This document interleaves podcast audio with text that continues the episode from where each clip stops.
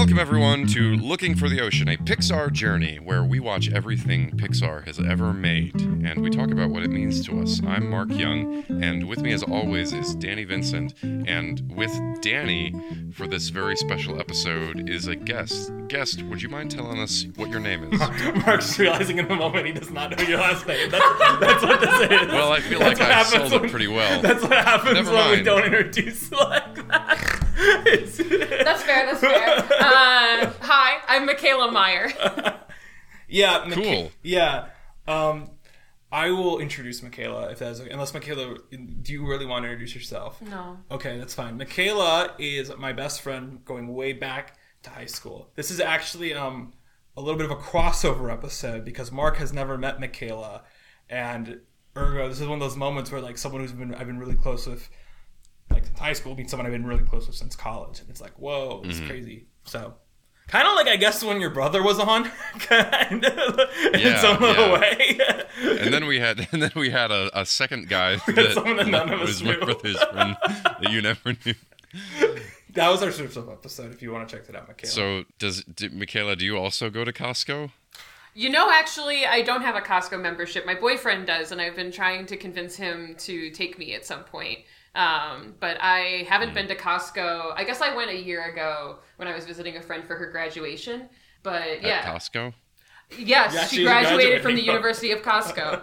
Um, great school, great law school. she learned how to make the cheap rotisserie chickens. yeah, exactly. Powerful organization. There, maybe there is a Costco University. I, I guess feel it's like, someone that's where you has to make the chickens. If, by the way, if the listeners can't tell, I like pointing this out whenever we do it. Me and Mikaela are in the same room, which means Mark's Mark's left out of this.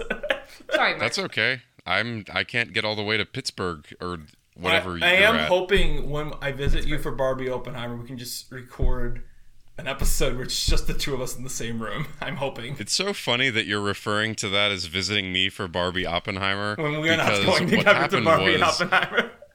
Was you told me you were coming into town, and then I asked you if it was to do that with me, and then you said no, you're meeting some friends who wouldn't put you up in their homes. Well, no, you. I said, Mark, you. I'm. I'm welcome to have a plus one to it. You're welcome to be my plus one to Barbie Oppenheimer if you'd like to. But you're also. You told me I don't know those people, so I don't want to be there. So it's, which is valid. That's a very valid take. I don't know what y'all are gonna do. Like, are you just going to see Barbie Oppenheimer, or are you We're going to like do dinner other in things? Between. We're probably gonna get uh, see Oppenheimer, get dinner, watch Barbie. I think that's the plan. By the way, the other day when I visited my dad on the way here to Pittsburgh, I referred to this event and I called it Oppenheimer, and he got very mad at me because he's like, "That's not his name. It's Oppenheimer." And I was like, "Okay, Dad." Calm down. I'm sure. I'm sure at some point in this three-hour-long movie, there's a point where someone walks up to Cillian Murphy and goes, "Hey, Oppenheimer." He's like, "It's Oppenheimer." I'm sure that happens in this. Title drop. Yeah. What was the what was the thing I saw recently that had title drop that? Oh, you know, it's in the new Little Mermaid movie. There are two separate moments where someone goes, "Oh, my little mermaid," and it reminded me of Little Women when Bob Odenkirk goes, "Oh, my little women." Oh, that's funny. Someone made that joke, and I, I saw that. I didn't know there was actually something that happened in the movie. because in the movie there's like this thing where there's a memento little statue when Ariel doesn't have her voice that she picks up like in Eric's little library and he's like oh you found my little mermaid didn't you? And then Danny goes oh my little mermaid to her again. So, Mikaela, I want to spoilers I guess for the little mermaid. I want to ask you, Mikaela. You know, I know that Danny, when he was reaching out to people, gave people a list of things, of movies that they could pick, and I wondered why you wanted to come on for Toy Story three. I actually don't feel like I got I, much of an option. she doesn't get a one. she didn't get a choice because we have a lot of personal stories about Toy Story 3 that we'll get into in the bulk of the episode. We Mikaela and I to tease a little bit, Mikaela and I purposely uh, designed um, the destruction of a high school club where this movie had a very pivotal part of it. So Okay. Yes, yes. Okay. Yeah, I think it was. I don't even remember when you asked me. It feels like it was so long ago. I think it was weird. literally when we were conceiving the podcast. I was like, "Can I mark you down for Toy Story 3? Yeah, that sounds right. That's right because you were originally going to do it at a different time. I don't remember. Like, it was in, like, literally like, yeah, it, I think I literally asked you like last summer, like, would you be available for Toy Story 3? And you're like, I don't know if I'll have a mic. And I was like, well, and then when we saw Megan at, in January, I was like, well, if I could visit you on Memorial Day, that will be right around when we're doing Toy Story any, 3 anyway, so I can just bring my mic and we'll record it then. So, so Mikaela Well, didn't get a choice because she's personally involved in Toy Story 3. Well, I'm glad that you were select for a reason. What's your history with Pixar? Uh, I mean, I don't know if it's very unique necessarily, but I guess I've seen most of the movies. I realized the other day that I actually still haven't seen WALL-E. Uh, You should see it. Wow. We're, we're, we're a very big fan of WALL-E on this podcast. Huge fan. Yeah, the mature rewatch has been very positive for Okay. WALL-E. Yeah. Okay. It's well, we have a whole episode on it, but it is really great. It's like a, it's one of those things where I, the thing I kept saying on this podcast is even as a Pixar podcast where we love, or, or at least I love Pixar. I think Mark's like likes Pixar a lot too, but I'm the one who loves it. Uh, I remember being like, this kind of transcends what a Pixar movie is, and that says a lot coming from me who doesn't consider Pixar being like having a limit to where it can go, you know. But it doesn't really follow the tropes, yeah. which is what makes it cool. But growing up as a kid, I definitely feel like the Pixar movies were some of my favorites. Like I remember, I can still remember going to see Finding Nemo when it came out in theaters, and that wasn't something that I often did as a kid. Go see movies in theaters, um, so that was pivotal. I remember my grandma getting me like The Incredibles DVD for Christmas one year, and like the Game Boy Advance game also one year. Uh, so yeah, I don't know. I feel like in general, like Pixar movies have just been some of my favorites all the time, and I feel like they also uh, maybe age well isn't necessarily always the right word, but like they're easy for you to watch as a kid and as you grow up in life as well. I'm looking up something. Don't worry. That's Mikaela's like, Danny, where are you going Letterboxd right now? I'm looking up something related to what we're talking about. Don't worry. Okay, I was like, are you fact checking me on my No, like? no, I'm curious because I remember I was like, what ones have we seen together? But I have my with Oh, Mikaela tag, Yes. so I'll just do that really quick. But keep talking, Mark. Yeah, keep asking yeah. questions. Mark, While I check Well, this. so did did you you said you weren't like a big go to the theater person. Did you watch them on DVD mostly? Uh, Mark, we're old. It was a good VHS. question. Yes. Yeah, I was gonna say that. Yeah. Well, I, good point. VHS or whatever. Good Mark is point. not Yeah. that much younger. Yeah, than us. actually, now that you now that you say this, when I went home for spring break back in March, my mom was like, "You got to look through all of these movies and figure out which ones you want and which ones you don't want, and you need to take the ones back with you that you want, and we're getting rid of everything else." And some of the movies that I think are potentially being uh, donated somewhere are the Toy Story and Toy Story 2 VHS tapes, purely because I don't even think we have a VCR anymore that we have access to. So yeah, I watch those a lot. Those are actually actually the Toy Story franchise has been one of my favorites for Pixar. But yeah, I think most of the others I probably did see the until I was exact like in high date we school. watched it for the club on here. we'll get into that. Um, it looks like Mikaela and I saw together Monsters U at the drive-in. we Oh, gosh, saw um, Wow. Sausage Party, which is not a Pixar movie. I just have it sorted to animation. But I know we. I, knew, I remembered we'd seen Coco, and I remembered we'd seen Incredibles too. Um, but I think those are it for in theaters. Yeah, it looks like. Hmm. And then obviously I'll tag you for this with Mikaela when I log this particular watch of Toy Story. Yes, 3. and with torts. yeah, with torts. Uh, we're dog sitting for my friend Meg. Uh, Very this cute weekend. dog. Very. Yes. I should honestly send you if Meg gives permission. I should send you a picture You of the should send a picture of the and we can put it in so the we can- episode picture.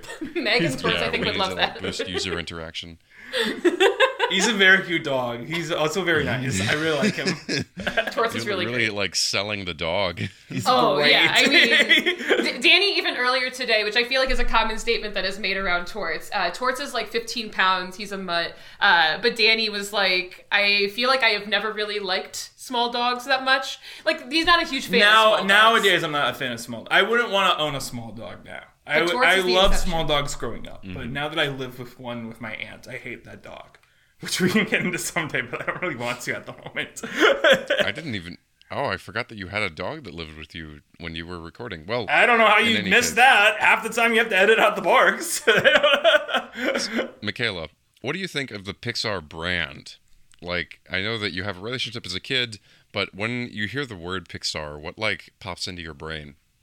I don't think I've ever thought of this before. I feel like I should have given you a prep. Well, don't I would say don't think, don't I should have warned you. Well I, I, I made a joke there beforehand where I was like, all right, so I want to have this on the record, even though Mark will probably get annoyed I say it, is that we're, in a way, at least for me, somewhat purposely recording this during the ser- series finale of Succession, because I will not be able to watch it till I get back home to Chicago, and I don't want to be tempted by like the live reacts.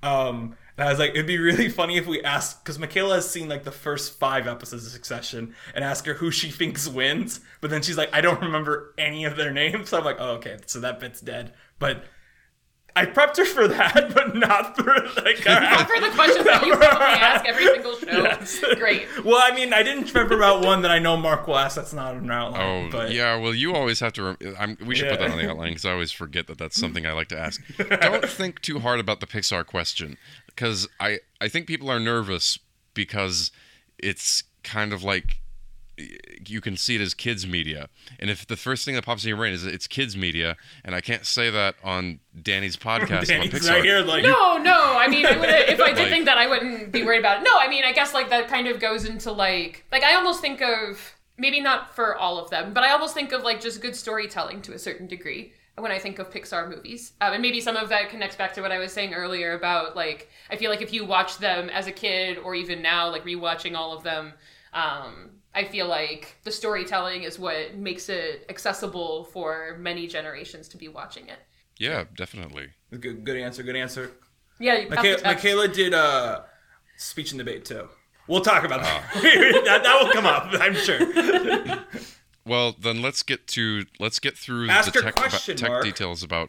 Oh, Ask that's well, whatever. your Have you seen Turning Red, Mikaela? Yes, I have seen Turning Red. Mark asks everyone that question. It's a very important question. I actually watched that on my flight to Seoul last year. So I watched it on a Did plane. you watch Soul on the flight to Seoul? Wow, I did not. Come on. I know, missed opportunity. off-brand. Another question which we don't have on our outline is: Would you go to see a Pixar movie in the theaters now? Yeah, definitely. Yeah, I feel like you would Okay. have probably seen Turning Red if it had gotten a release, right? Yeah, I would have. Yeah. Um, I'm trying to think of what other newer ones. Like I saw.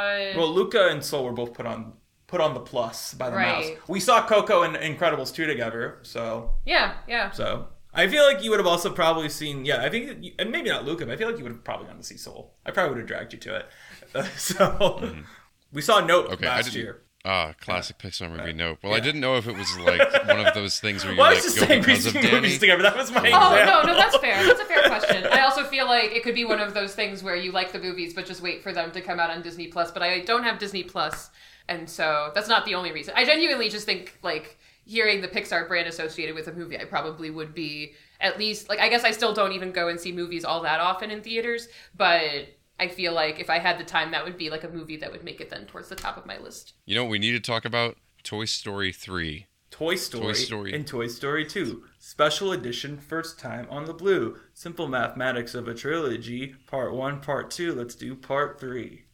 I don't know if you remember Where- that, where'd you Mark, get from that? our... No. Oh, I thought I did it before on this po- Okay, so in the build-up to Toy Story 3, uh, actually, Mikaela and I Someone might have a wrote a story about this in relation.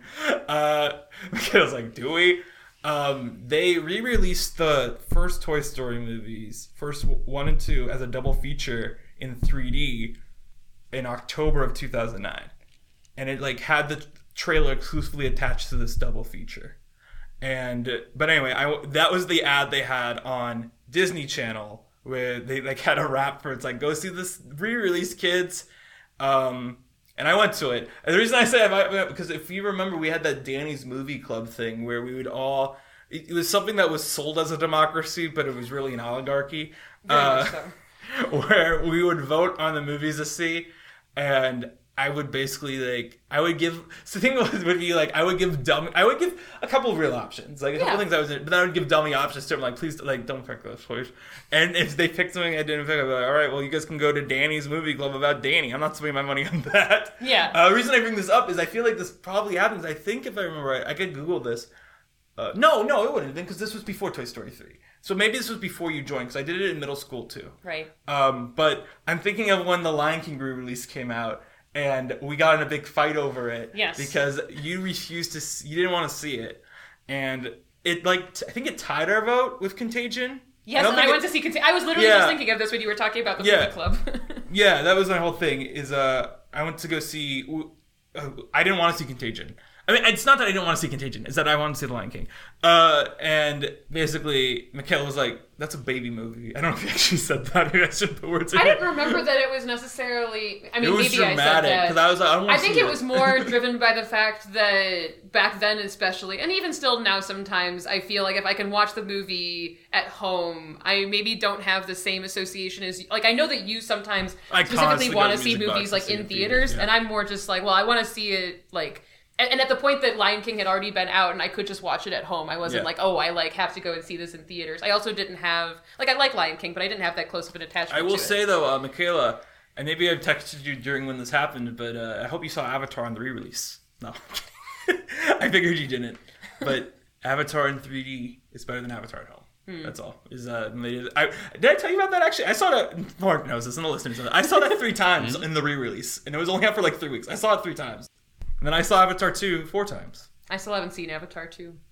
Okay, well, It's I'm well. well, you, you missed it. I know, like that's I something know. where you really should. I hate to be like you're. You just said like I don't mind Wow, seeing it I at hate home or to be that way like, too. I just had like a, I just had a thought. As someone who like liked it fine, I did have that moment in my stomach where I was like, "Oh no, you you've missed the window to see like the ultra."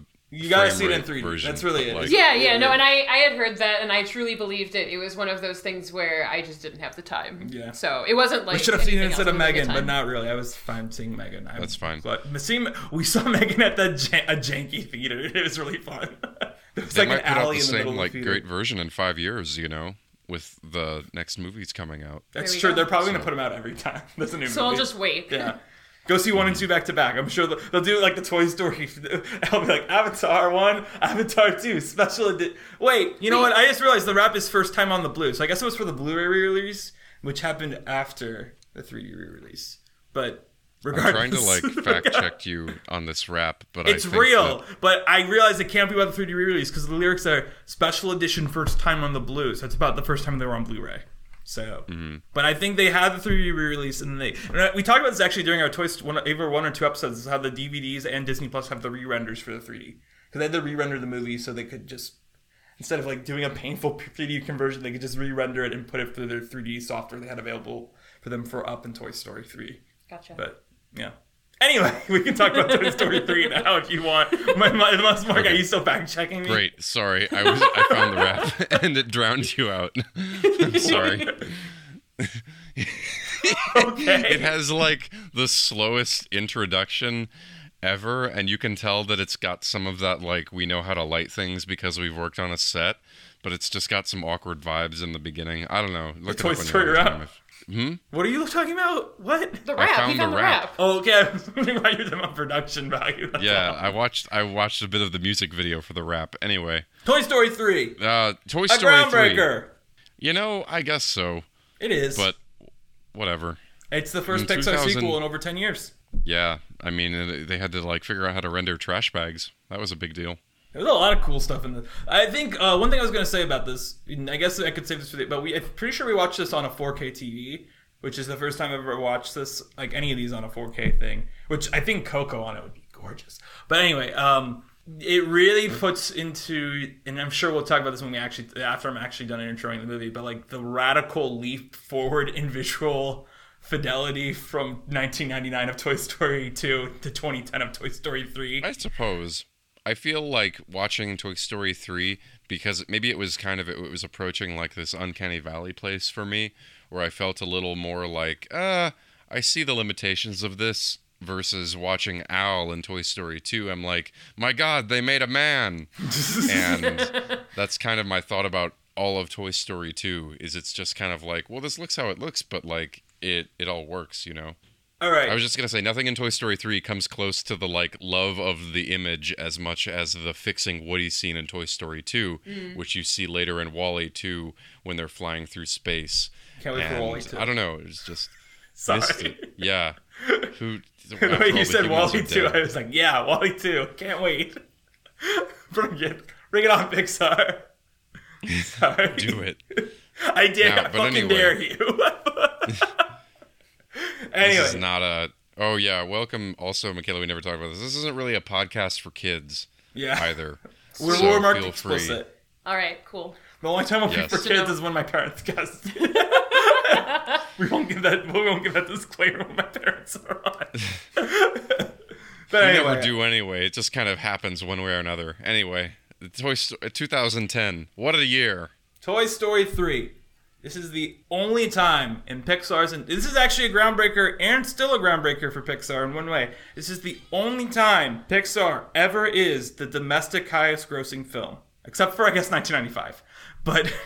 So, actually, that might not be. I think no, no, yeah. I think don't 1995 think Toy Story true. is the top domestic grosser. But Toy Uh. Toy Story 3 pulling this off in 2010 is a little more impressive to me. That's more like the modern era of what I consider.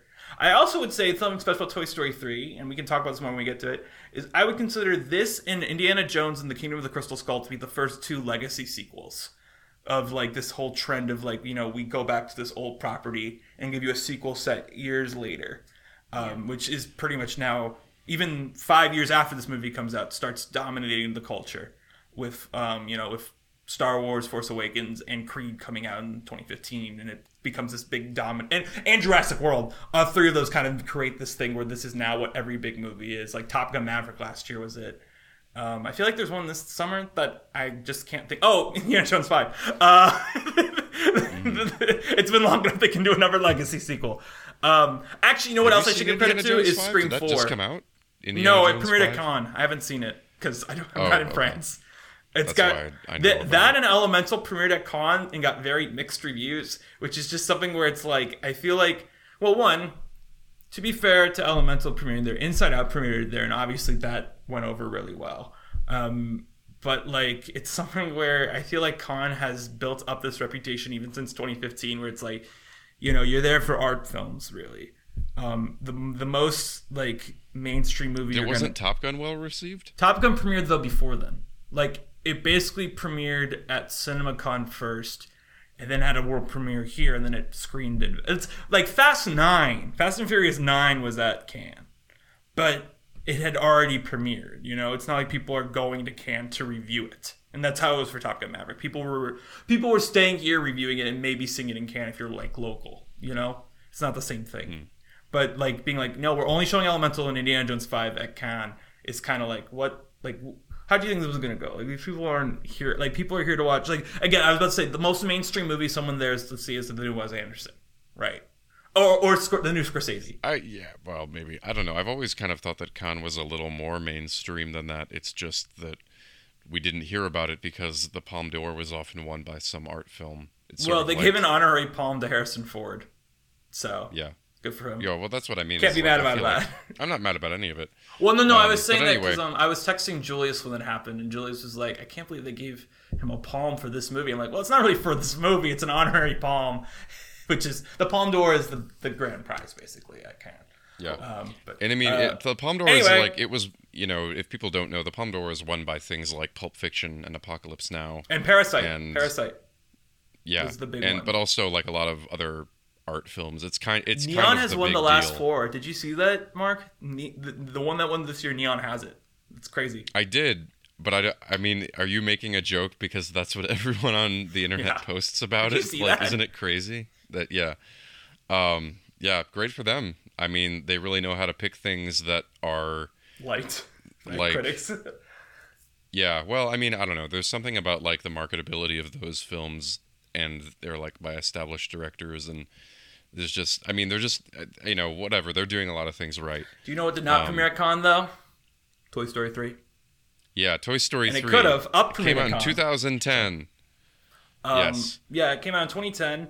It premiered at actually a film festival, the Te- Taormina Film Fest in Italy. Um, this was the first film ever to release with Dolby Surround Sound 7.1. Um, it was critically acclaimed and beloved. I think a bit of the shine has come off of it since then, probably also due to four existing, just, just the inherent active existence of four. Yeah. Um, but I also even think before that, I feel like there had been a bit of, not a backlash really, but a bunch of people going like, well, the first two are really great, and then there's three, which is good. Um, but I don't know how mainstream that is. that. That, that might also just be like, you know, the people who are like, up sucks after the first scene, you know? Which I feel like is a very loud minority. Uh, well, I, isn't wait what? What? Isn't that What? the consensus? Like What? we really spend a lot of time talking about Up, but wasn't that the joke of our episode? Was that there's so much to talk about and very little to like? There's not a lot actually there.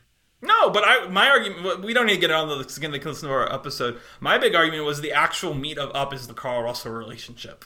So, Mm. and none of that's in the first ten minutes. So, The protein, the Yeah. rip succession. Anyway, 2010.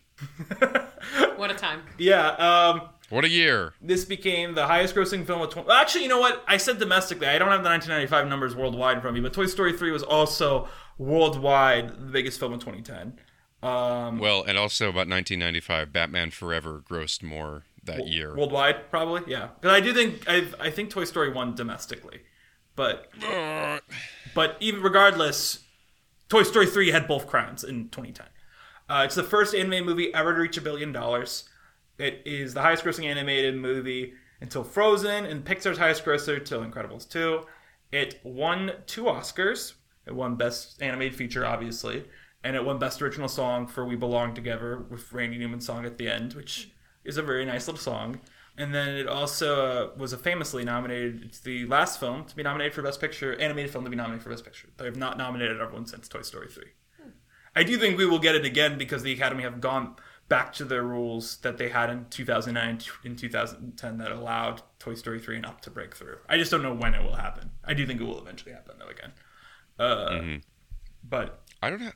Yeah, I don't have a lot of memories seeing this film when it came out. I think I saw it in the theater, and then I saw it once, and that was about all that there was to it. It was such a. It is funny that I looked this up. It's 2010, and 2010 I felt, I feel is such a big year for film and for me in film. We had so many directors with a lot of hits, and now they their careers have evolved. In the I next, definitely think like it always surprises me in a way because I, I don't have the exact number from you. But if I remember, like Toy Story three made domestically four hundred and ten million dollars. That's always what's in my head. It's like it what had made four hundred ten million dollars. And the thing that's interesting to me is if I remember right, Inception. No, sorry, I was gonna say Inception makes three ninety, but Inception makes two ninety. I'm pretty sure, which is still a huge hit. But I do think like you know we think about summer 2010 movies. I think most people come back to Inception. You know, like Yeah. that is the movie that was culturally the biggest movie of 2010, probably. I'd have to look at the Yeah. Christmas release. No, yeah, Well- Christmas was Tron Legacy, which I will actually say that maybe, like in terms of longevity, you have Inception, but also in 2010 you have The King's Speech, which mm, was That's- enormous when it came out. But then and also I what it- still think is a great film. And then also what it beat at the Oscars, which is The Social Network, which I feel like is still considered, if not Finch, definitely Sorkin's best work, and the, argued for Fincher's best work. And Yeah. also just a movie people talk about all the time whenever there's any t- like Blackberry just came out. People are like, "Is it like The Social Network?" Or like, uh, you know, anytime a Sorkin movie comes out, it's like, "Why isn't this The Social Network? like, why didn't he get David Fincher to do this?" or something like that. Yeah. But And not to talk too much about the Oscars, which I know you'll do on your other Oscar podcast, The Snub Club. But, well, Toy Story three does not of- qualify. So Oh well, I, But- yeah, I don't know what you'll do for 2010. But can't uh, speaking of weird honorary awards, this is the year Jean-Luc Godard won an honorary Academy Oh, Award, cool. which I just thought was a fun fact. Kayla, do you know who Jean Luc Godard is? Not off the top of my head. It's okay. I feel like Breathless. right? Yeah, I don't know if that's like If I- if I think a most different known director. thing. he's he's just he's like he's one of the most famous experimental directors, and he's kind of like famous for being kind of an ass.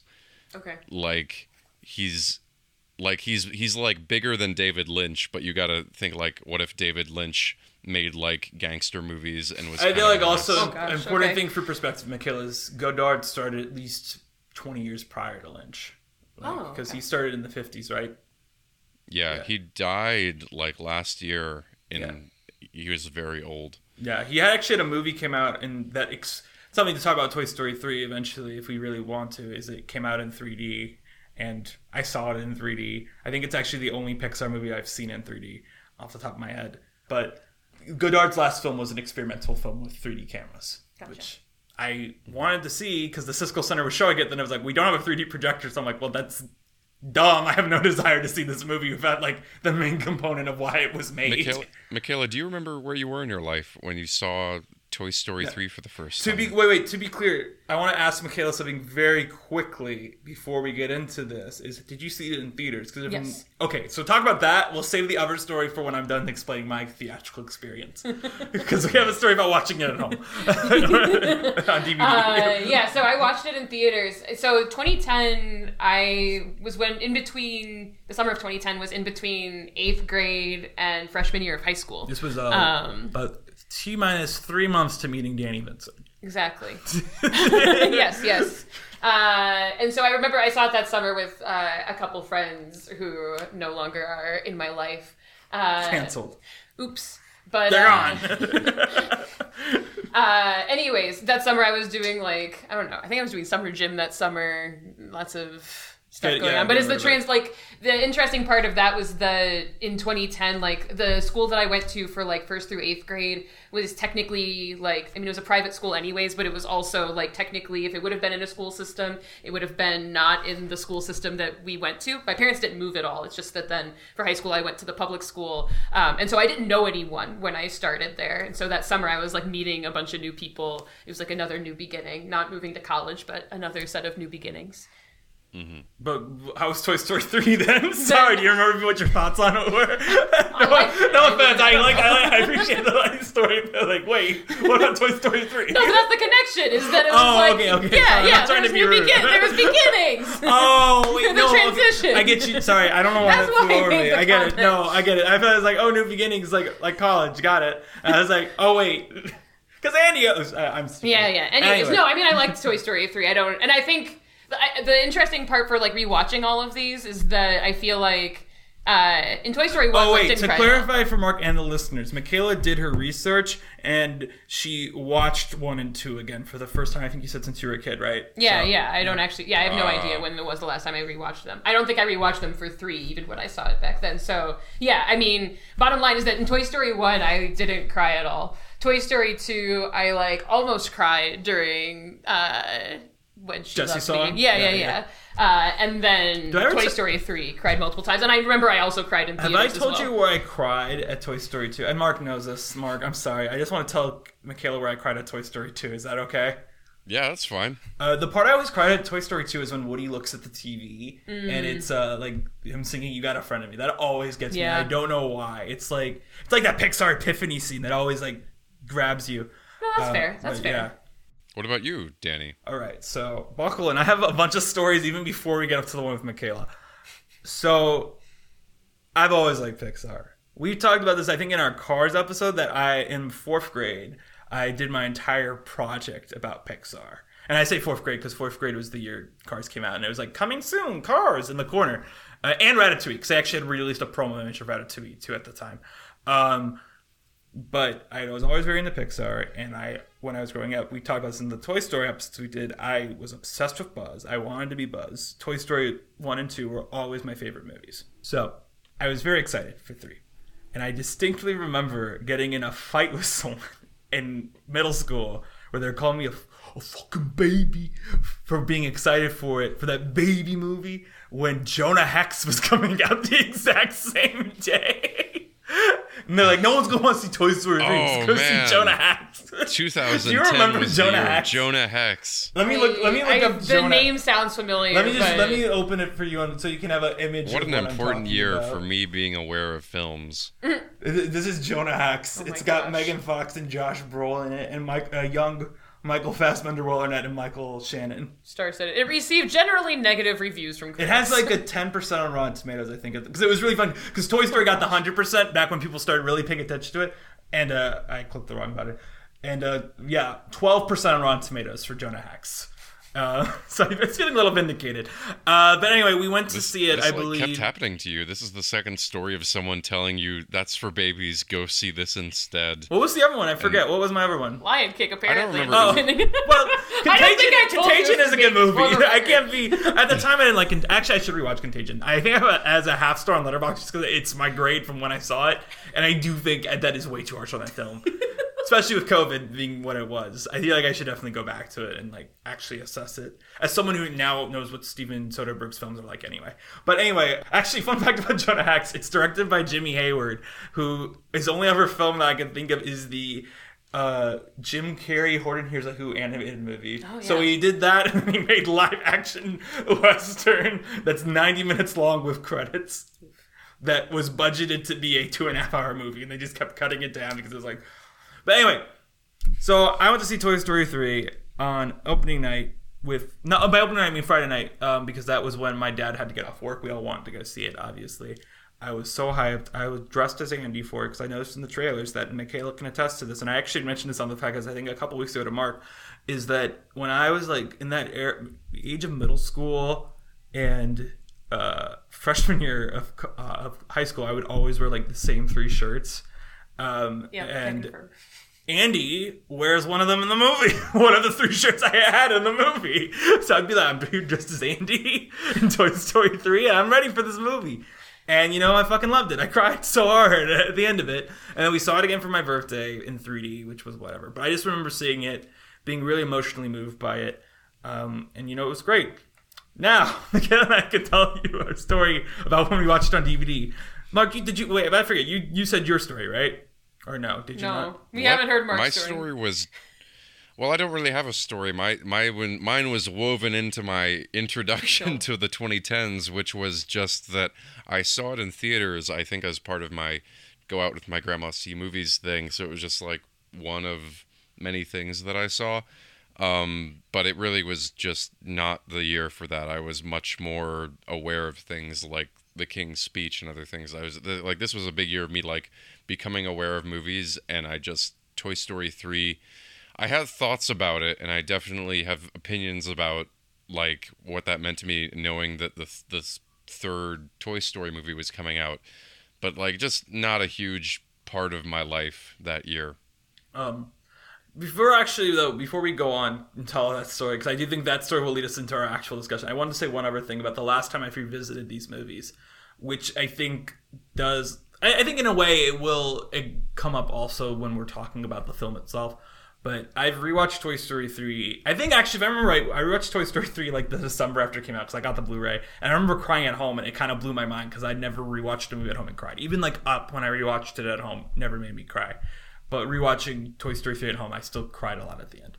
Um, and I cried yesterday when we watched it too. But the I rewatched all the Toy Story movies before four, and I think it's very interesting to come back to this movie after seeing four, um, rather than before seeing four. Because you know, before seeing four, you're, you you go to get to the end, you're like, I don't like that they're making another one. I'm mad that I'm Yeah. going to see the new one next week. But now that I've seen four and I can watch this, I can more look at how they inform each other in a way that isn't necessarily going to be totally derogatory to for just existing. You know? Yeah, that's an interesting thing too, though, is that when we when I went to see this movie, like we assumed this was the finale. Yeah, because like it. it's this weird thing now where you know the stories Yeah. don't end, and at the time it was like trilogy. You have to have three that ends. Like it would be really funny if they ever do make the third Jump Street movie, because I do think Yeah. at this point they might actually do it. I don't know if they're gonna do the Men in Black idea or if they'll just do something new where it's like it's been ten years since we did it. But when they do that, it'll be like okay, cool, just don't make a fourth one, right? Like. That's kind of just the attitude always, or like with the mean- new, like with Guardians who just came out. Yeah, sure, it's like part of the MCU, but it's kind of like, well, that was three, we're done, you know? It's interesting how that's changed over time. I feel like there's something about this with books too, where it feels weird to not have three books, but I know a lot of series where it's just two, and I'm like, you know what, this is how it I also should think be. that there is, yeah, I think there is something to be said that there is still like duologies. It's just weird when you go on to four. You know, like you can stop at two, or you can do three, but going on to four just feels weird. Yeah. yeah. Which is why I see a lot of people say, I don't, I'm not, we're not going to spoil John Wick four here, but I'll just say it ends in a way that you'd be very surprised to see John Wick five, and then they just announced John Wick five's in development. I'm just like, huh, I guess that makes sense because four is a weird number to end on, but it's just I don't understand. Yeah, I feel like at the point you get to four, you almost should just like keep going. somehow. Yeah. Well, though, to be honest, I have a, my take on the John Wick movies is that, in a way, the first one is like a prologue or like a pilot mm. movie, and then two, three, and four actually make up a trilogy where it tells a complete story. I think that with an action Kind of movie, like Star Trek. or actually. well, Star Trek is the movies are. I'm talking about the weird. originals, like Wrath of Khan, Search for Spock, and Voyage Home, kind of make up a trilogy. That's all I mean. But go on, sorry. Correct. Well, I think that if you have something like an action movie or a comedy series, it's. I mean, I honestly would be like, to me, John Wick has always been meant to have like seven plus movies, whether they get to that or not. because Fast and Furious. No, I get it. yeah, well, because it's it's like um, those old, old Charles Bronson movies that I don't remember the name of. Like, Oh, it should like, just be a um, vehicle for Keanu Reeves and Death the Wish. stunt You're thinking of teams. Death Wish, Yeah. And the same thing is about like 22 Jump Street. Like, you know, it's weird now that so much time has passed. That's the credits that tells you everything. Yeah. Yeah. Maybe they didn't want that, and that's why they do this credits. But I don't. I don't find it weird for certain things to just have absurd, like Fast and Furious The should only have this reason- many movies, and that's kind of like the same thing. The only reason why I felt like Toy Story 3 always was needed growing up was because there is a joke in the credits of 2 where, which is now cut from Disney Plus because of problematic reasons, where Stinky Pete promises some Barbie dolls a big part in Toy Story 3. Which to me was a promise that they were going to make a. As a you know, year five, you watch that, you're like, oh shit, they're making Toy Story 3? And then you wait so long for it, you're like, where was it? Also, the end of Toy Story 2, like, basically the end is that Woody is like, you know, I realize that Andy's going to grow up, but, like, we'll all be in this together. So it kind of also lends itself to, like, it does, ending. but it's. I do think it ends in a way where it's like it's also the kind of like the idea of it is okay. I do think it would have been without the joke for three. I don't think I would have necessarily expected it to, especially because you know when you're a child, you're not expecting Well, them sure, to jump yeah. ahead ten years for the next movie. Sure, sure. Um, because if three was to be a film that wasn't caught up in all the weird Pixar contract stuff, where it was like did Pixar felt okay to go ahead with this before 2010, I don't. Obviously, there wouldn't be a time skip because why would they just throw in a time skip, right? The reason they put in a time skip was because the actual amount of time had passed. Yeah. So, mm-hmm. but. But anyway, So- it's funny our Harper story and how we yes. watched What's this your movie. DVD tale or your your, your tale together? So, Oh, boy. So when we were freshmen in high school, freshmen, freshmen, yeah, we uh, we were the only freshmen to join cinema club at our, our high school, and because it was because our study hall teacher and general speech mentor, Mr. Pishker, was the faculty advisor for um, cinema club. We should get Mr. I should get Mr. Pishker on the podcast. No, I'm joking. I, I have said I do want to get Lowry on at some point, though. I think that'd be really fun because he has a podcast. But anyway, Yeah, yeah. oh Um, my gosh.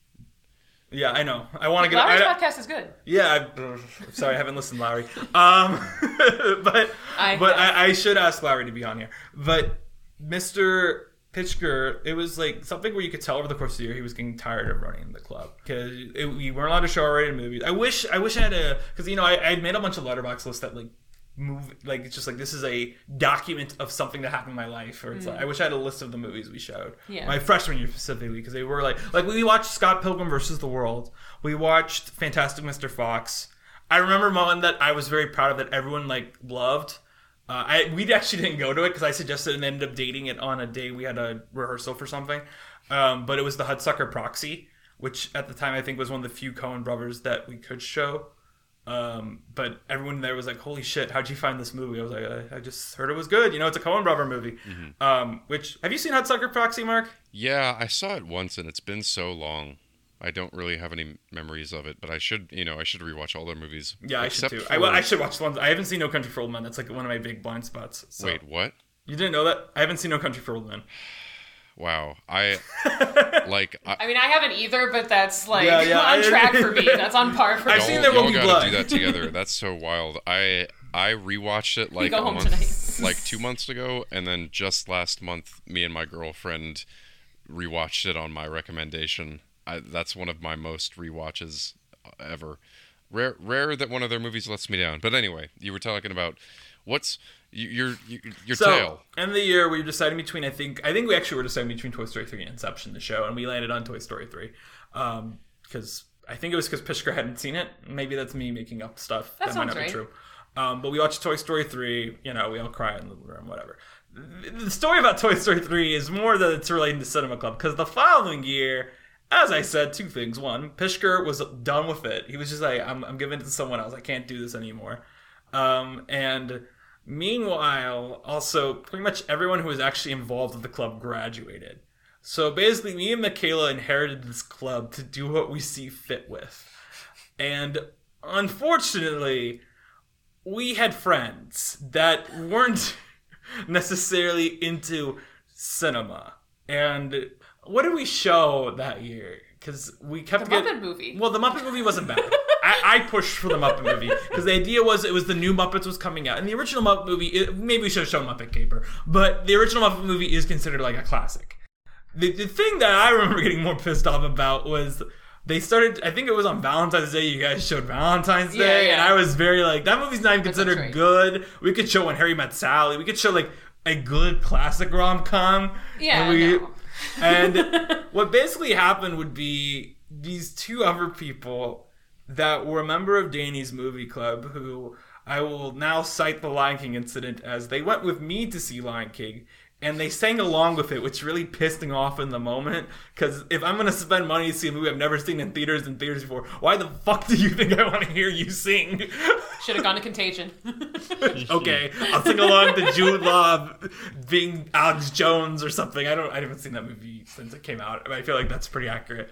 But I also remember that experience because the audience like started applauding when Simba. Well, I thought it was actually kind of cool where Simba was like, like when Simba like breaks the stick and he's like, "Where are you going?" He's like, "Back to my home." And like I remember the audience cheering when Rafiki started cheering. That was cool.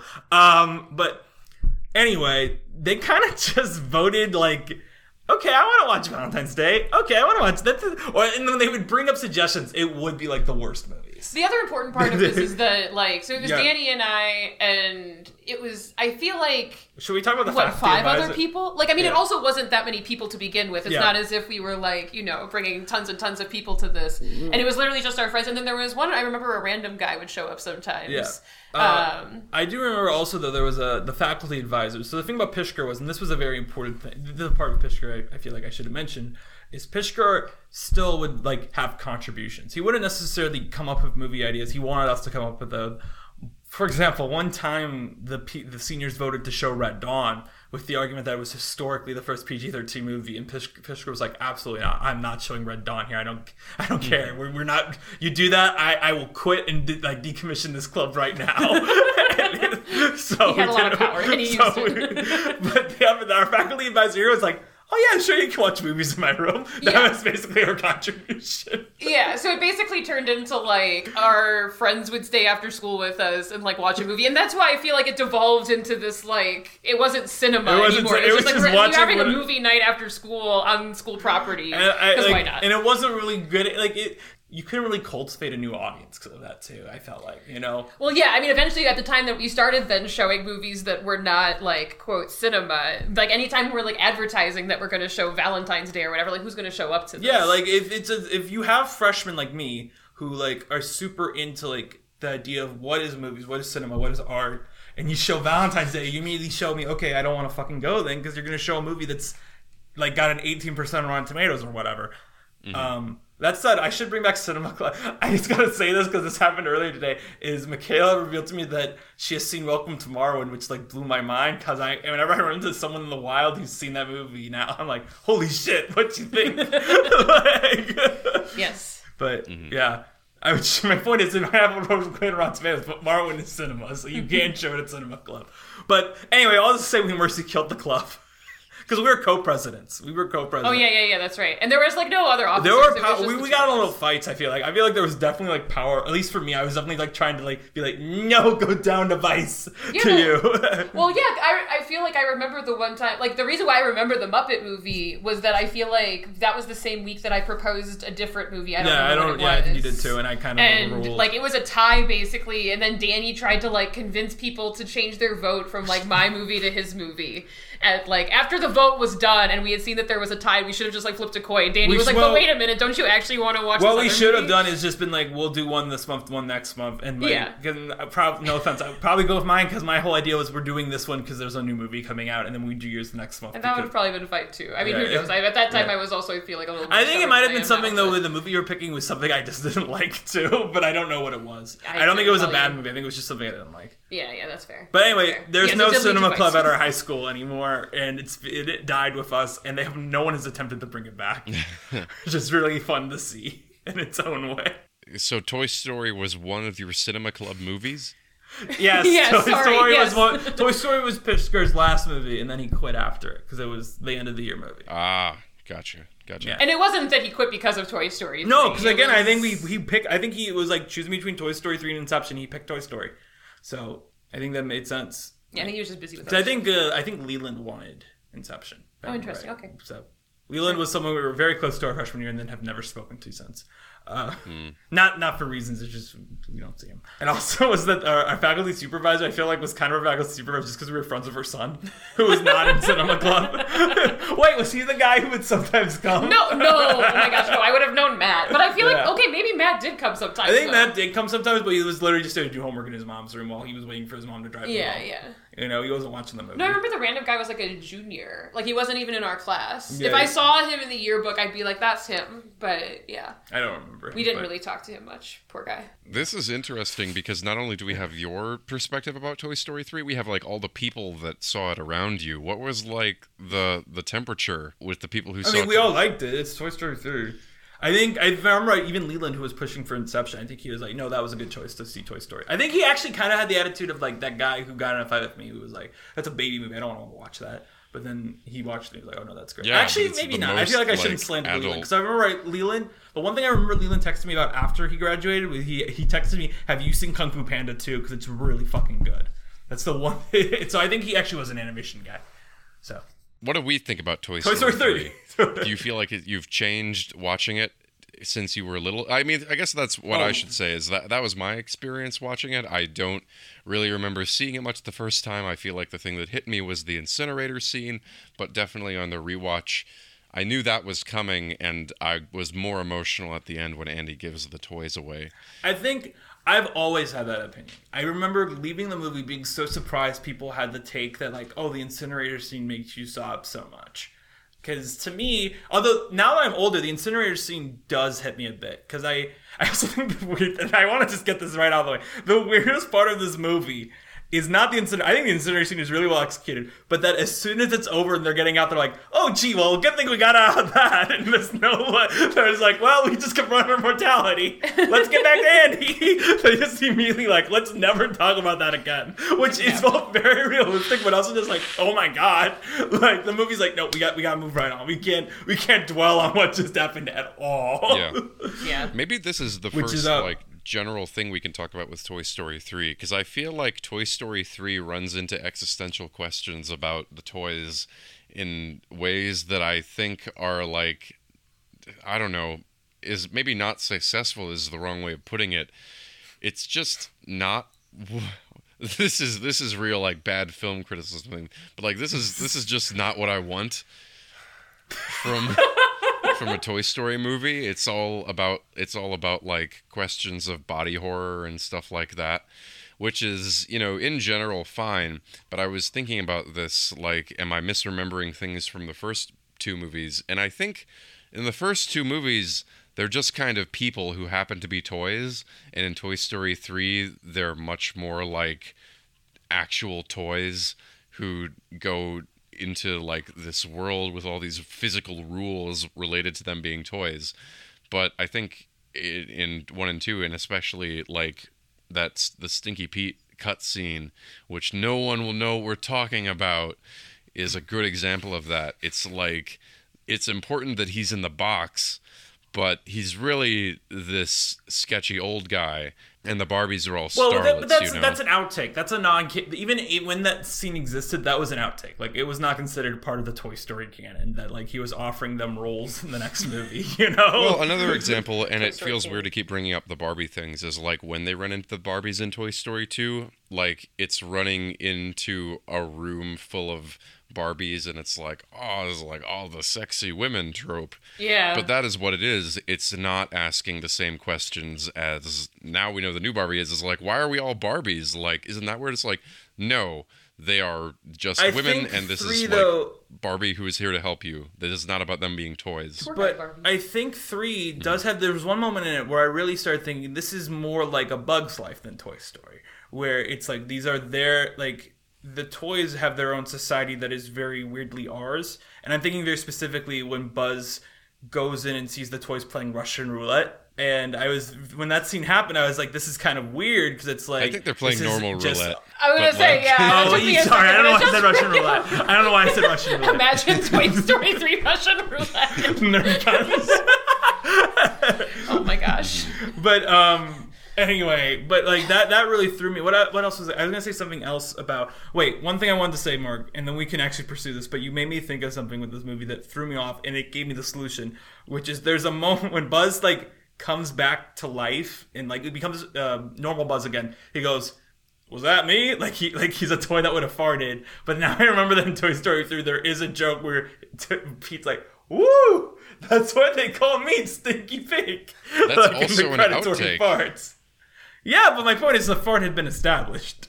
But also, and then that moment still takes me out of it in this movie. But anyway, sorry, what was your point? Oh well, my point was that I don't. I just don't like when they deal with questions about the toys as toys. It's much more interesting to see like a power struggle. They're they're like having a power struggle, and that's Woody and Buzz's dynamic. Or like the abandonment of Jessie is not a toy problem. It is facilitated through the vehicle of we're in this world where toys ex- toys can think, but I think that's something that doesn't necessarily have to be like a toy problem. I think that all the potato shenanigans in this movie are like too toy specific. They Do you not like the eye stuff? I think the eye stuff of Pota- Mrs. Potato is very interesting. Um, Where she loses her eye. yeah, where She, I think I like I like that. It's not even. It, it gives her something to do is really more it is I think that's the clear difference here between three and four to me is that three actually finds a way to be an ensemble piece well, that's Um, actually whereas- my complaint about three, but I'll hold on to that. Really? Yeah. I think that's its strongest asset. No, no. And I hate to bring this up because Fight, I feel fight, like fight. it's so common for me to like front load my negativity and then run out of steam by the end of the podcast. But take number two is that you don't need three characters to make every punchline. Every time somebody says anything, it's like we hear from like three people every time. Why? Okay, no, that, that's fair. That's not what I mean. That's, I mean, though, it's nice that during the prison escape, they give something for every character to do. That's what I mean. It's cool that we get a moment where here's Slinky Dogs. I'm not saying like them all having jokes is great. I'm saying like finding a way to make a plan where every single character does something. I think is really fun, and making time for like Barbie to do something, making time for like um, Potato Head to do something. Like I know you don't like the Potato Head stuff, but I personally I do really like the the pigeon get bit. I think that's really funny and clever. And I also, in a way, I really do like what this does specifically with Mr. Potato Head, just because Don Rickles died pretty soon after. So it's like we, we got we got all of it out of our system here, right? Mm-hmm. Even as this franchise goes on, we're never gonna get Don Rickles. They're never gonna continue with Mr. Potato Head because Don Rickles is dead. Like they used archive audio in four, so it's like cool. I don't know. I just I don't I enjoy because I remember the thing with three. My my thing with four is it is just a Woody movie, Mhm. which is fine and dandy. I kind of wish it was. And one thought I had when I was watching this is I kind of st- and I think I'll say this when we watch four. As I wish I feel like Toy Story four might have been better received if it wasn't titled Toy Story four. If that makes sense, like if it was Toy Story colon something, you know, Yeah. I think it would have been Yeah. because then it'd be like this is the original Toy Story trilogy, and this is another story in that world with those characters. Yeah. Because I think it just being four, it's like it's on the same levels as all the other ones, it's just kind of like, well, but no, because three is the clear end point for all the characters, not just Woody. I think it would be more Um, critically acclaimed and would have done worse. I guess I don't know. I I could see you arguing that because of Lightyear, but I also think I don't know. I don't think I think Toy Story people were down to see a new Toy Story movie anyway. You know, I think I can't imagine it doing substantially worse if it was titled Toy. I'm not even saying like call it Toy Story a Woody story or something like that, or like title it like Toy Story colon Carnival Games or something like that. You know. Well, I don't know. Um, my those my take with it was just it did just feel a little too much like they were giving screen time to all these different people who the, you just like don't need to. I don't you don't need to like maybe, maybe in like this ideal world then every movie is an ensemble movie and everyone gets an equal amount of screen time and i'm sure there are like contract things related to lines and stuff like that. I just like they're secondary characters. Let them do what they do best and like you don't need I to think- like keep making them part of it somehow. I think another part of it is the kind of what I was implying, where this kind of begins the creating the tropes of what a legacy sequel is. And a lot of this is, you know, you haven't seen these characters in 10 years. Pixar is on their on their their side, they're very excited to play with these toys again. Pun intended. Um, but whereas for audiences, it's like, yeah, you want to see Rex. Yeah, you want to see Potato Head. Yeah, we want to see Slinky Dog. We you want to see all of them, and that's why they're giving them all this time. Is that it's like we know you want to see these characters again. We know everyone has a favorite Toy Story character that isn't Woody or Buzz, um, which is in a way I think why Buzz is so brainwashed for a lot of the movie in a way is that because they, they kind of figure you know you have Toy Story 2 for Buzz. And in a way a similar way I think Jessie does not get a lot to do here even though she does get a lot of screen time but again you have Toy Story 2 for Jessie. This is the Toy Story movie we're going to give Rex and Ham and Slinky Dog stuff to do. We're going to give the Barbie from the first movie stuff to do because we have rights to use Ken now too. Um, it's all that stuff. Where I, and of course we're gonna give Woody stuff because he's still the main character. We can't not give Woody. I do think it's really funny that on Disney Plus and on the posters for this, it was always Buzz leading the way. And it's like Buzz of these three characters does the least amount of stuff in this movie. Yeah. Um, and it's because he's brainwashed for most of it. Yeah. What do, do you have and like Spanish buzz for a small part? Hmm? What? what and when a Spanish buzz for a small part of it. Yeah, the, the, that was something that really stood small out to both of us. Um, was this movie was sold on Spanish Buzz? He's in it for maybe five minutes. Yeah, we both remembered the All like, the when- marketing in was about reflection, Spanish it seemed Buzz. Like, yeah, Spanish Buzz was like in this way more. I actually forgot that there was the brainwash segment before Spanish Buzz. I thought they immediately went to Spanish Buzz. So Yeah. yeah, He's he's barely in the movie, and in that regard, I think he actually is used well. Yeah. like he he's in there, quick in and out. He's funny enough, just not to get annoying.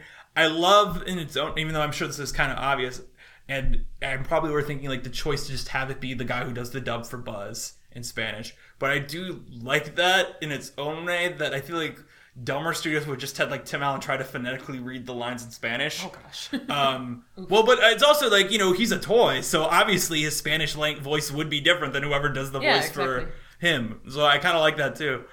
But I think the Spanish stuff stuff is more successful than brainwashed evil Buzz. you mean in this movie or in As being entertaining, yes. Oh. I'm talking about in this movie. I think.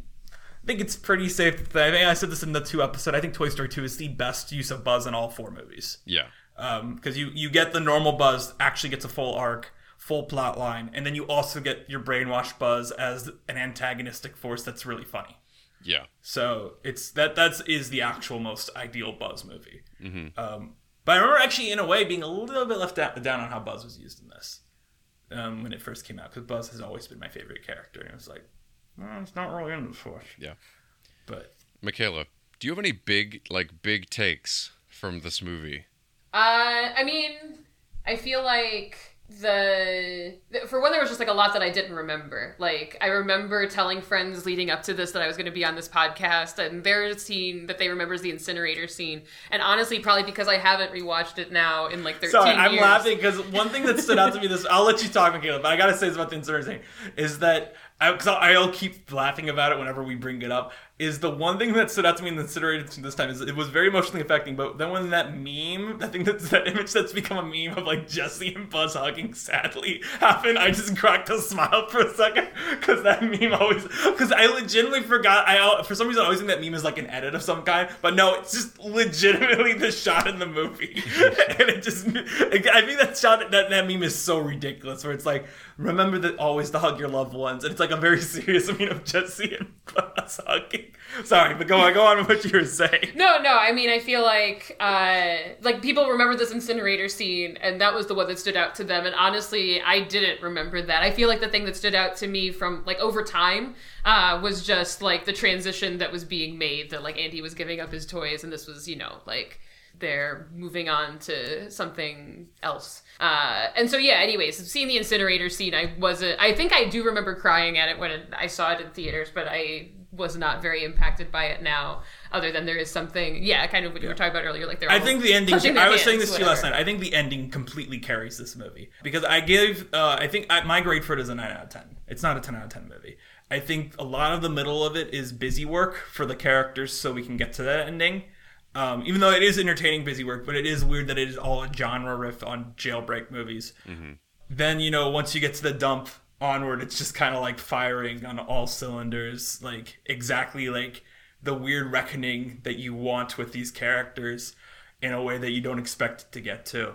then it's because the incinerators. I think this is actually the first time I've watched it where it did actually really emotionally affect me. Mm-hmm. Um, besides maybe the first time I was like, oh my god, what's gonna happen? But That's I wild just- that I'm like the only person in this chat right now that remembers the incinerator scene. I felt like that was No, the I huge remember thing. it. He I, remembers. I remember it. I just remember now. Wasn't the- impacted. Yeah, it's not. It's not impactful to me. I remember the joke being good of the claw coming down. I just, you know, it's one of those things where there's a certain there's a certain sus- uh, suspension of disbelief you're required for movies that sometimes you just don't get to. Like for example, I think about Avengers: Infinity War, where you know at the end of that movie everyone dies. Okay, Spider-Man is in development though. We know that he's not dead. So it's like there's no people are like I cried at the end of that movie. I'm like, why? Like you know none of these characters are permanently dead at the end. Like th- that makes no sense to me. Whereas meanwhile when I'm watching Guardians of the Galaxy 3 and the entire plot is hinging on like the the plot of that movie is that at the very beginning Rocket gets gravely injured and like goes into a coma and they like literally told you have 48 hours to save him or he will die the entire movie is stressful because you know like going into it i know like james gunn has said i'm done with the marvel. I, I literally have signed on with dc for the next five years. I'm never doing one of these movies again. And when the entire cast you know refused to do this movie until he came on for it it's like okay so they're just probably never to make another one of these again. So yes that entire time i'm like they could kill off any of these characters which makes that really stressful. And all that to say is that do I really think they're going to return to the Toy Story characters after 10 years and just kill them? No, I didn't think that in back when these movie, this movie came out. I think I did back then. Well, but- I, I didn't. I was like, no, no fucking way. This is still a movie. For, I don't want to be like, because I was like, this isn't for kids. But because I was very much like, no, I, I still want to see this movie. But it's also like, they're not going to do this to me. They might separate them and send Woody on. It's really funny watching this, knowing where Toy Story 4 eventually goes, where they're constantly like, do we break up? Do we break up? And eventually the answer is no, we don't break up. Andy doesn't need to go. Woody doesn't need to go to college. He should stay with his friends. Whereas 4 comes to a different answer on that, which I think is interesting in and of itself. Well, I think it's not just because, like, I don't think it's because you think they're going to die, because at some part of your brain you realize there's like much more movie that has to happen, or there just is. There's got to be something going on. I think what it is is just like it's just affecting how ready they are for death. It seems yeah, Yeah. yeah. much more mature. What, what got me, what gets me emotional is seeing Buzz reach out for Woody. That is like, it's after everyone else has accepted it and Woody, you know, never accepts failure. And Buzz is like, you need to. That is what gets me in that scene. But it's not even like a cry thing. It's like a holy shit moment. That That is what, like, Woody having to accept it yeah. is like whoa. Um, I also just think you know watching it what and this struck me at the time. I remember thinking like in a weird way that sometimes you watch a movie and the bad guy is like whatever, but then like in this when Lotso's like so long cowboy when he runs away from the button, I'm like you. I, I, even watching it now, I'm like that is like one of the most pure evil acts I've ever seen in a movie where this guy just like sees these people about to be burned alive and just is like, have fun. And it's like, holy shit. Like, that is so hard and rough and like devastating in and of itself that there are in a way there are people out there like that even though yes this is in this movie it's a teddy bear that's running away it's still like there are people out there who just like nah yeah just just go die. I don't care. Like it's there's a very real pure evil to it where it's like oh my god. In a way that I stick by that I, I remember thinking this at the time and I still think it. He gets off easy at the end even though his he literally gets condemned to basically an eternity of rotting in front of a garbage truck. To me I'm still like I don't know what would be worse but he still feels like he's getting off easy here like This brings me back to my issue with this movie bringing up all these existential questions. And I feel like we brought up when we talked about the first two movies, you mentioned too that you felt like they were at their best when they were very like small scale. And the airplane moment from the air, the the luggage thing from two is like the biggest that any of these movies had gotten. Like I'm just I'm just not down for watching people like get eternally tormented after like wait trying to kill everyone. And I know, like, I mean, I truly guess, this but it's all something comes where, from like, like, my is personal literally- place, but I'm also just like, I don't know, man. Uh, It's just one of those things where, like, in a way, the scale of this, like, it's one of those things. That it sounds so weird to talk about this with teddy bear, but the movie, like, really, like, as that sequence goes on, you really start to really think of like the scale of Lotso's crimes against, like, the toy. I want to say humanity, but against toys is because he's been running that place since at least I think the '90s. Because the teddy bear, the guy at the end's like, "Oh, I had this as a kid," and it's like a guy in his 30s in 2010, so probably at least since the '80s. He's been running that daycare since the '80s, and he's literally been. He's like, we get new toys every week, and we after a week they all they all get thrown away. He's like, he's just put making like a conveyor belt of death, and it's just like, oh my god. Yeah. You gotta wonder, like, how have they not had a Barbie there in 30 years? Hey, man. Yeah, good question. Well, She's not like other Barbies. I guess Barbies were valuable. and So, well, Yeah, also, you don't I'm donate a Barbie, you donate a Ken. yeah, yeah, yeah. I guess so. Yeah, yeah. I guess Or I- maybe kids bring their Barbies from home, you know? But they don't necessarily have a Ken at home. maybe, maybe. But that could be it. yeah. Maybe. my take is I do love Ken. I like Ken with the exception of the joke with the bookworm. That's the one time I'm kind of like, eh, this is a little dated. But otherwise, I do like Ken. Well, there are lots of times where you're very aware this movie kind of has the curse of just having to be made right in the middle of when like metrosexual was a term and now we're Yeah. like just at the end of that, but this was like right in the middle. It's in it's wild even seeing that like end credit scene where they're like, "Oh, Ken writes like this." What? And I'm yeah, like, that, that one's a little. Yeah, yeah, that, one, yeah. that one's iffy That was too. a You're little right. cringy. I'm Yeah. like, oh, yeah. well, all right. But I, I don't know. I think he's a great character. That humor really appeals to me, and I, I need to stop talking about like my personal like. I just had a great time doing this. and Well, have no, I think Ken No, is no. good. Ken is very good in the movie. Um, Ken, I remember Ken being like the like it was Spanish Buzz and Ken was what this movie was sold on. Mm-hmm. And uh, I do want to make the joke I made to you, which is that um, the movie opens with a monkey nuclear bomb. So this is the original Barbie Oppenheimer crossover we've been waiting for. that too. Like, why is there a nuclear explosion in Toy Story? I mean, it's a. I think it is a decent gag, but it also is weird that it's not really acknowledged on. It's just a monkey bomb, and it's a mushroom cloud. It's weird. Well, Something for the parents. Yeah. I think Ken in general is that though. You know, there's like there was a joke that really had me cracking up that I know I didn't get it. What was the name of the outfit he had? Uh, it was like the oh, the green and jacket. yeah, yeah. He, he called it something and it made me laugh. There also was a moment in this where Buzz was like, "Look at the transom," and I was like, "I've never heard that word before." in my life, even though I've seen this movie like five or six times, and I've, I've never, I had never watched it with subtitles on. So I was like, "What do you mean, check the transom, Buzz? Why do you know that word?" check the what? Large vocabulary. He says check the transom, which is like the window above the door that's like a little It bit opens, opened. yeah. And that's how he gets out of the room. Wow. Is like, you know, he does like the gymnastic thing where they throw the broom in front of it and he jumps out. I that's just my brain just did not accept. Well, I hadn't heard it till this time either, and it's because we had subtitles on. That's the only reason I heard it. Mm-hmm. So It's always wild, like the vocabularies of some of these characters. I, I think that it works when it's like Ham, who watches a lot of TV. Other people frustrate me. I think Trixie and Rex I can buy it with too. They're both gamers. Internet, yeah. Yeah, they're, they're very into the internet.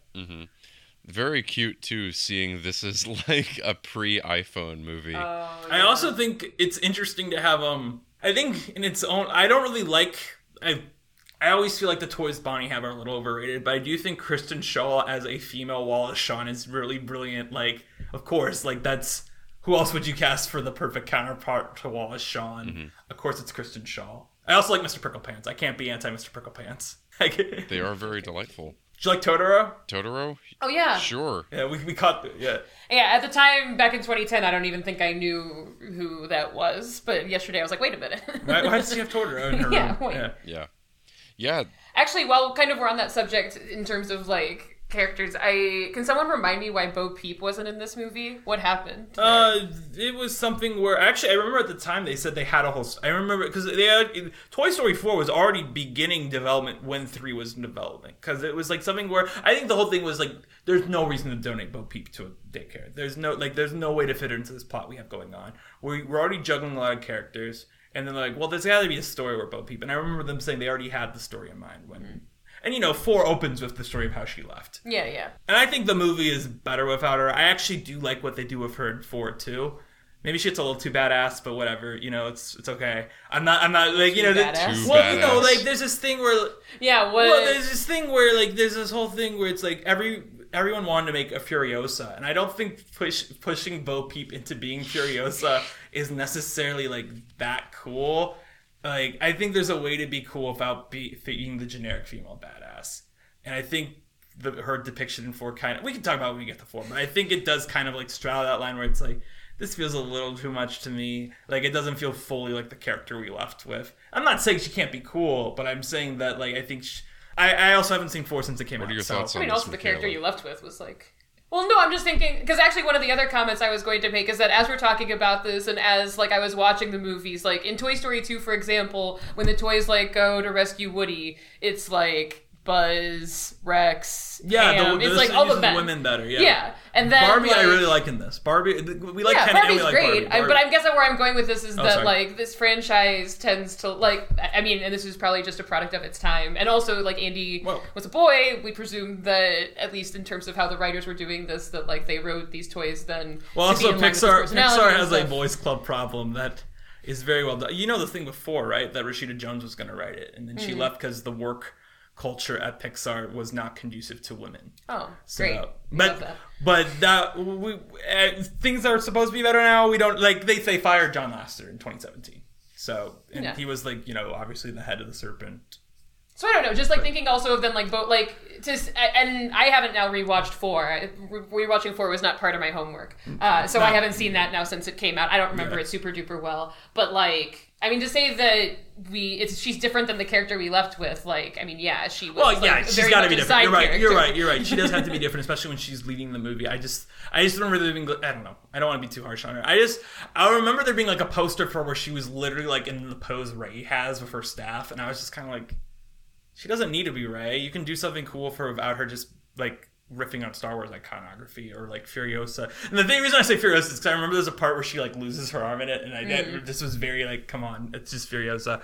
But I also think Bo Peep is really cool to keep around for four because then you get to see, like because this movie is, looks radically better than the first two, and I know Mark you don't like that, but the thing with Bo Peep is like then Bo Peep is in four, and then she's porcelain. She's like another way to really showcase like, oh my god, how much better this looks. Yeah. Oh my Uh, gosh, Toy Story one. Rewatching it this weekend, I was like just astounded with how much worse it was. But it's still the like it's the movie is it's one of those things where like since the movie is so good, it's you can still completely. Oh, sure, sure, sure. And you're like, for its time, like, whatever. I'm just saying that I was Yeah. like, it, it was amazing. It's, I mean, I realized there was a 10 year gap then, whatever, or however many year gap between two and three. But, like, even just seeing, like, how much better two got from one was like, whoa. Yeah, Yeah. because they were figuring it all out on the first Yeah. one.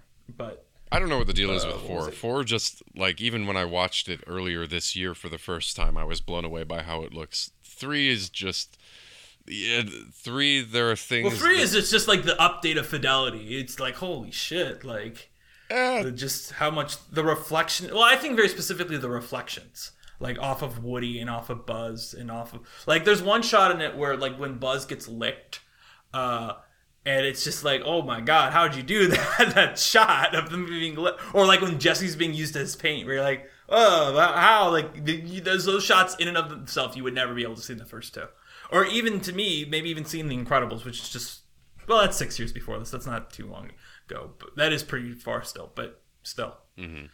Um, there's some crazy shots in this, and of course, you know, for and the thing that's also a key to this is that you know, Up we talked about. Up has a little bit of stylization, and so does WALL-E and Ratatouille. This is Pixar going back to like we had to make them look realistic, and specifically Andy and the humans look crazy in this, and I do think they actually do border on uncanny valley in some way, but they it's it's on the border. It's not there yet.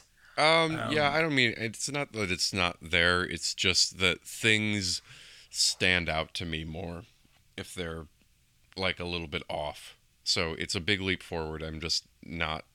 I'm seeing things, especially with the garbage bags, which I was reading about before coming on here. How difficult that was. There are still things cool. with the garbage bags where I'm like, well, you got like so many things right, but just this one the little shot moment. of Rex like being emerged, like submerged in the garbage bag is just so, like like that is like the thing where I was like, oh, I'm glad I'm watching this in 4K. You know, yeah. Um, well, but anyway. I do think I want to talk because Mark, I know you said that when we texted you last night, you're like, can I just watch Up instead? I don't wanna watch the Up. opening. I didn't- I didn't Well, like- no, you said you didn't like the opening of this movie, and I think it's interesting because I do think the opening is by far the most it partakes in Easter egg culture, which was not really a thing in 2010, but now it is pervasive in all these legacy sequels. where it's like, oh, you know, like the trailer for Flash is sold on Michael Keaton going, "Let's get nuts," and it's just like he said that once in a throwaway line in Batman 1989. There's no, this was never his catchphrase. You just having him say it because it was like the action figure phrase of the toy, but. I think the, this movie front loads all that in the first half because it also is trying to lull you. It is playing with nostalgia. The whole point of this movie is like it wants you to remember what it was like watching this when you were a kid Yep. um, and having to move on from your own toys. Um, but I do think that also, in a way, hinders it. Especially like if you were a kid now growing up with it, and this movie just exists as something to watch on Disney Plus next. The fact this movie just opens with it's a remake of the first movie, but in big budget, and Jessie's here because it is pretty much just the opening scene from the first movie. Yeah. Um, what Jessie? I also just remembered um, Armond White's review of this, where he, of course, hated it, but he referred to Ham as the big bad guy of this entire film. I just, I just remember that being a thing, and he spelled like he somehow spelled Ham wrong, um, which is its own thing. It's like, how do you do that? Who's Armond how do White? you misspell Ham? What? Who's Armond White? You don't know Armond White? No. I, I don't blame you if you don't know Armond White. Um, Mikaela, Great. it's fine that Mikaela doesn't know. Armond White was the guy who is like famously a contra. He still is. He just got discredited from Rotten Tomatoes very soon after this because he gave Jonah Hex a great review and Toy Story 3 a bad review. He's the guy who always he's like a conservative reviewer who always gives movies that are like acclaimed bad reviews and vice versa. I don't know. You should just look him up. Like I don't even know how to really describe him. He has like really whack takes, and he still always has whack takes. He was like the, this big thing where like this movie had 100 percent on Rotten Tomatoes till he reviewed it Oh, gotcha. Dang. and this movie like was like again this this movie came out just I think when Rotten Tomatoes culture really started becoming a thing, um, and it being at hundred percent was a big thing that people kept talking about on the build up to it. It was like holy shit they pulled it off because the first two have hundred percent on it too, but those came out before the website was established. So it's like well it doesn't really count then because you know you don't have all the contemporary reviews on it. But this getting to 100 with like the number of reviews it had was like oh my god. And i think at one point it actually regained its 100 status because at a certain point you get to 99.5 so they'll round it up. So even with the negative reviews. I don't know if it has 100% status now but i do think it regained it and then lost it again. Um I don't know. Let's see what Wiki says. Yeah, we oh Wiki says it has 98 now, so I guess it has gone down. I just remember that being a big thing with it was the internet culture part. I also think it's really weird to watch this in a way because I remember we talked about this obviously with two, but I was thinking about how this movie came out at a time before really meme culture was a thing too. I think it like just missed the boat boat of meme culture. Yeah. Because one thing I was thinking of, I think the big meme of Toy Story I always think of is delicious schmoes. Uh, from the, you know, it was in the second movie where Buzz is like, I'm sure you've seen the meme. It's just not called that. I'm just thinking of like the thing everywhere. Like that's the meme that I think of. Like the blah blah blah blah everywhere. You know, it's either like Buzz or Woody. That's like I think it, I think that's the same meme. oh Yeah, yeah. You see, it is the one you're talking about. Yeah, Yeah. yeah. yeah, yeah. well, I just think it's interesting that this kind of like now we know we talk about movies like um like I think even four like four was sold on the meme of Forky, like trying to make a meme out of Forky. And this what like I think in a way like I think Spanish Buzz and Ken are both completely antith- antithetical. Is that how you say it? That Uh, antithetical. to how memes work. Antithetical. Yeah, I think they're completely against how memes work and how you would play with them. Because obviously you can't caption Spanish Buzz because the whole joke is you don't understand what he's saying. And with Ken, it's like problematic in a way. this thing that feels like vaguely like it should be problematic, even though it barely is, and only a couple jokes are. I also want to say very quickly for Mark. Uh, very. I'm always surprised when I watch this and I see Richard Kind was the bookworm because even though it is just a Richard Kind voice, I never clock it as Richard Kind. One of those things where Richard Kind is um you would know him more from Pixar because he's Bing Bong, but that's like his most iconic Pixar role. And he's also I think in Finding Nemo somewhere, but I can't remember who he's in Finding Nemo. Man, I should have thought of. Did I say Bong. Richard Kind? I said Richard Kind, right? Yeah. Okay, good. I was worried I said Richard Karn. No, no, no. You said Richard Kind. okay, good. good. this is kind of funny. I totally forgot about Bing Bong. It's not actually a funny story. I was at a an, at an event where I was serving drinks to people, and Richard Kind was one of them, and I could not explain to people who he was.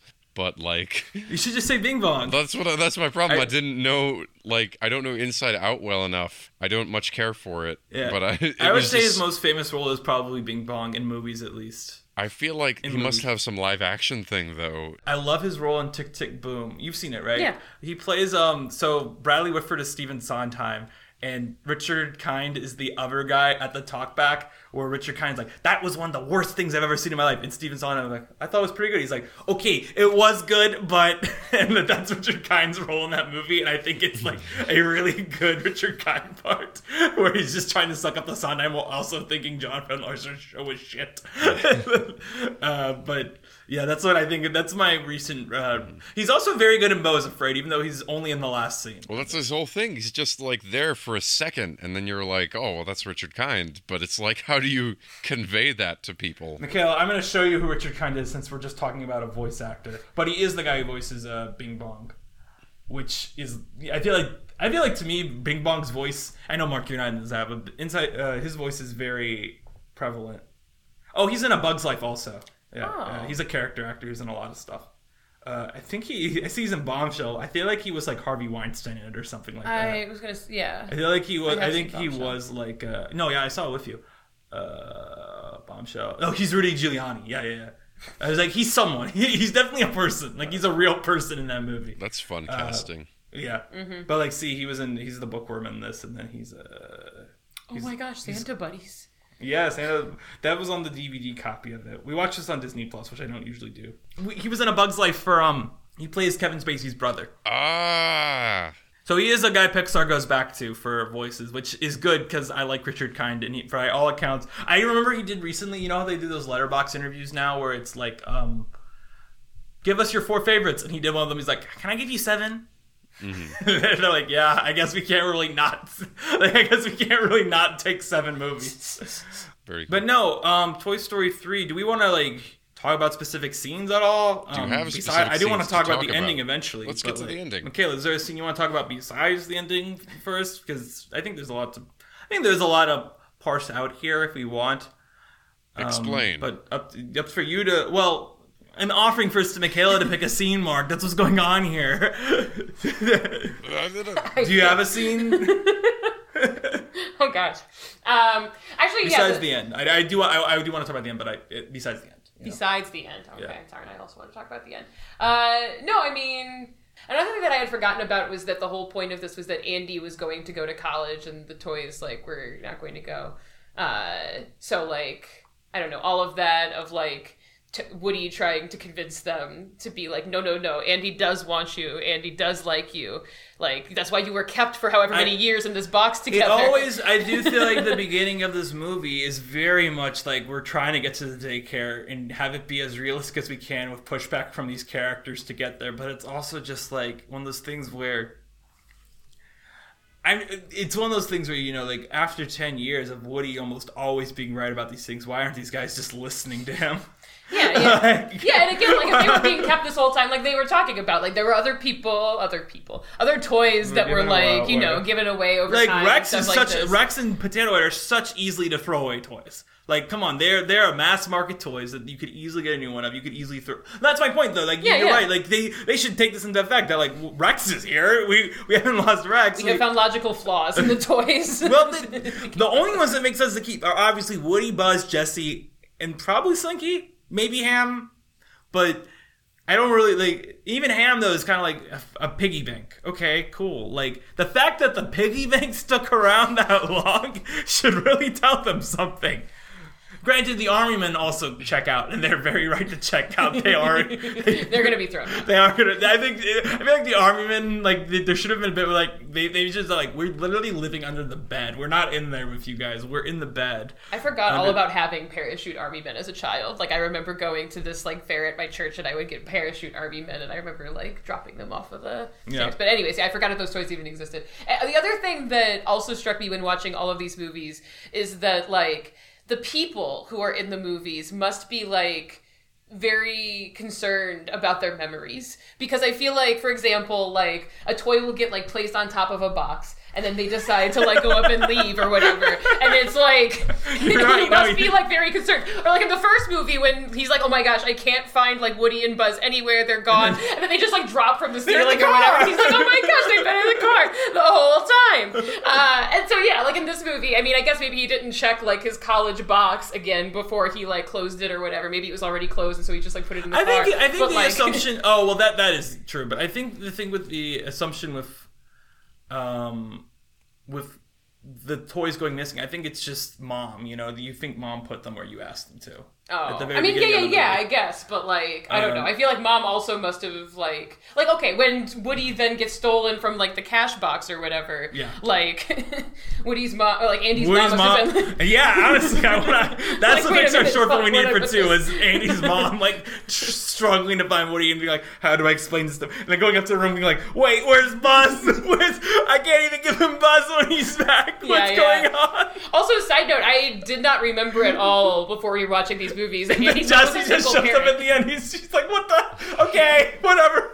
Yeah, yeah, yeah, yeah. All of a sudden, I, your your child has new toys that uh, you didn't buy for them. They didn't bring back from summer camp. They just Well, okay, I, I guess maybe I could see the argument that maybe like he thought she mom had been like maybe because he went to cowboy camp, so I guess maybe she could be like okay. Yeah, and I guess he didn't say like, "Oh, these were off like that," but like, yeah, yeah, but I- that's like the. But sorry, go on. Oh no no no! I was just saying that like I didn't remember or maybe even realize as a child that Andy's mom was a single parent. Uh, It's Not yeah. that that's well, it's because they couldn't the all animate that. men. It was one of the things they couldn't figure out. In the first one, they couldn't figure out how to animate adult men. I think What that is it. Yeah, and then what is difficult about animating adult men? it's I don't know. It was I think it was just something. Where it's like how do we differentiate him from Andy type of thing. I, I I, kind of Because, think you know, you have- that it's kind of because I feel like there were men when they come into this party and you're like looking out at the parents and stuff like that.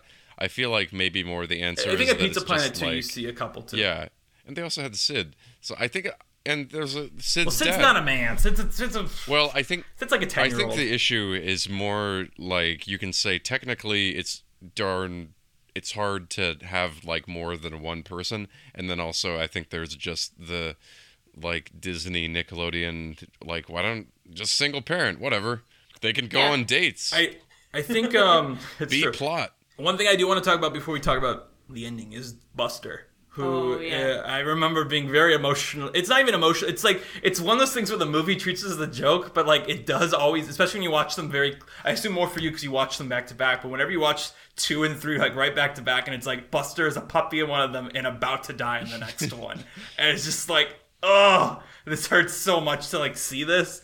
Yeah. And Yeah. it's one of those things where it is treated like like at the end where he's like he says bye to Buster. I got a little emotional there too because I was just thinking like it, that might be it. That might be it. You know, Yeah. you don't know.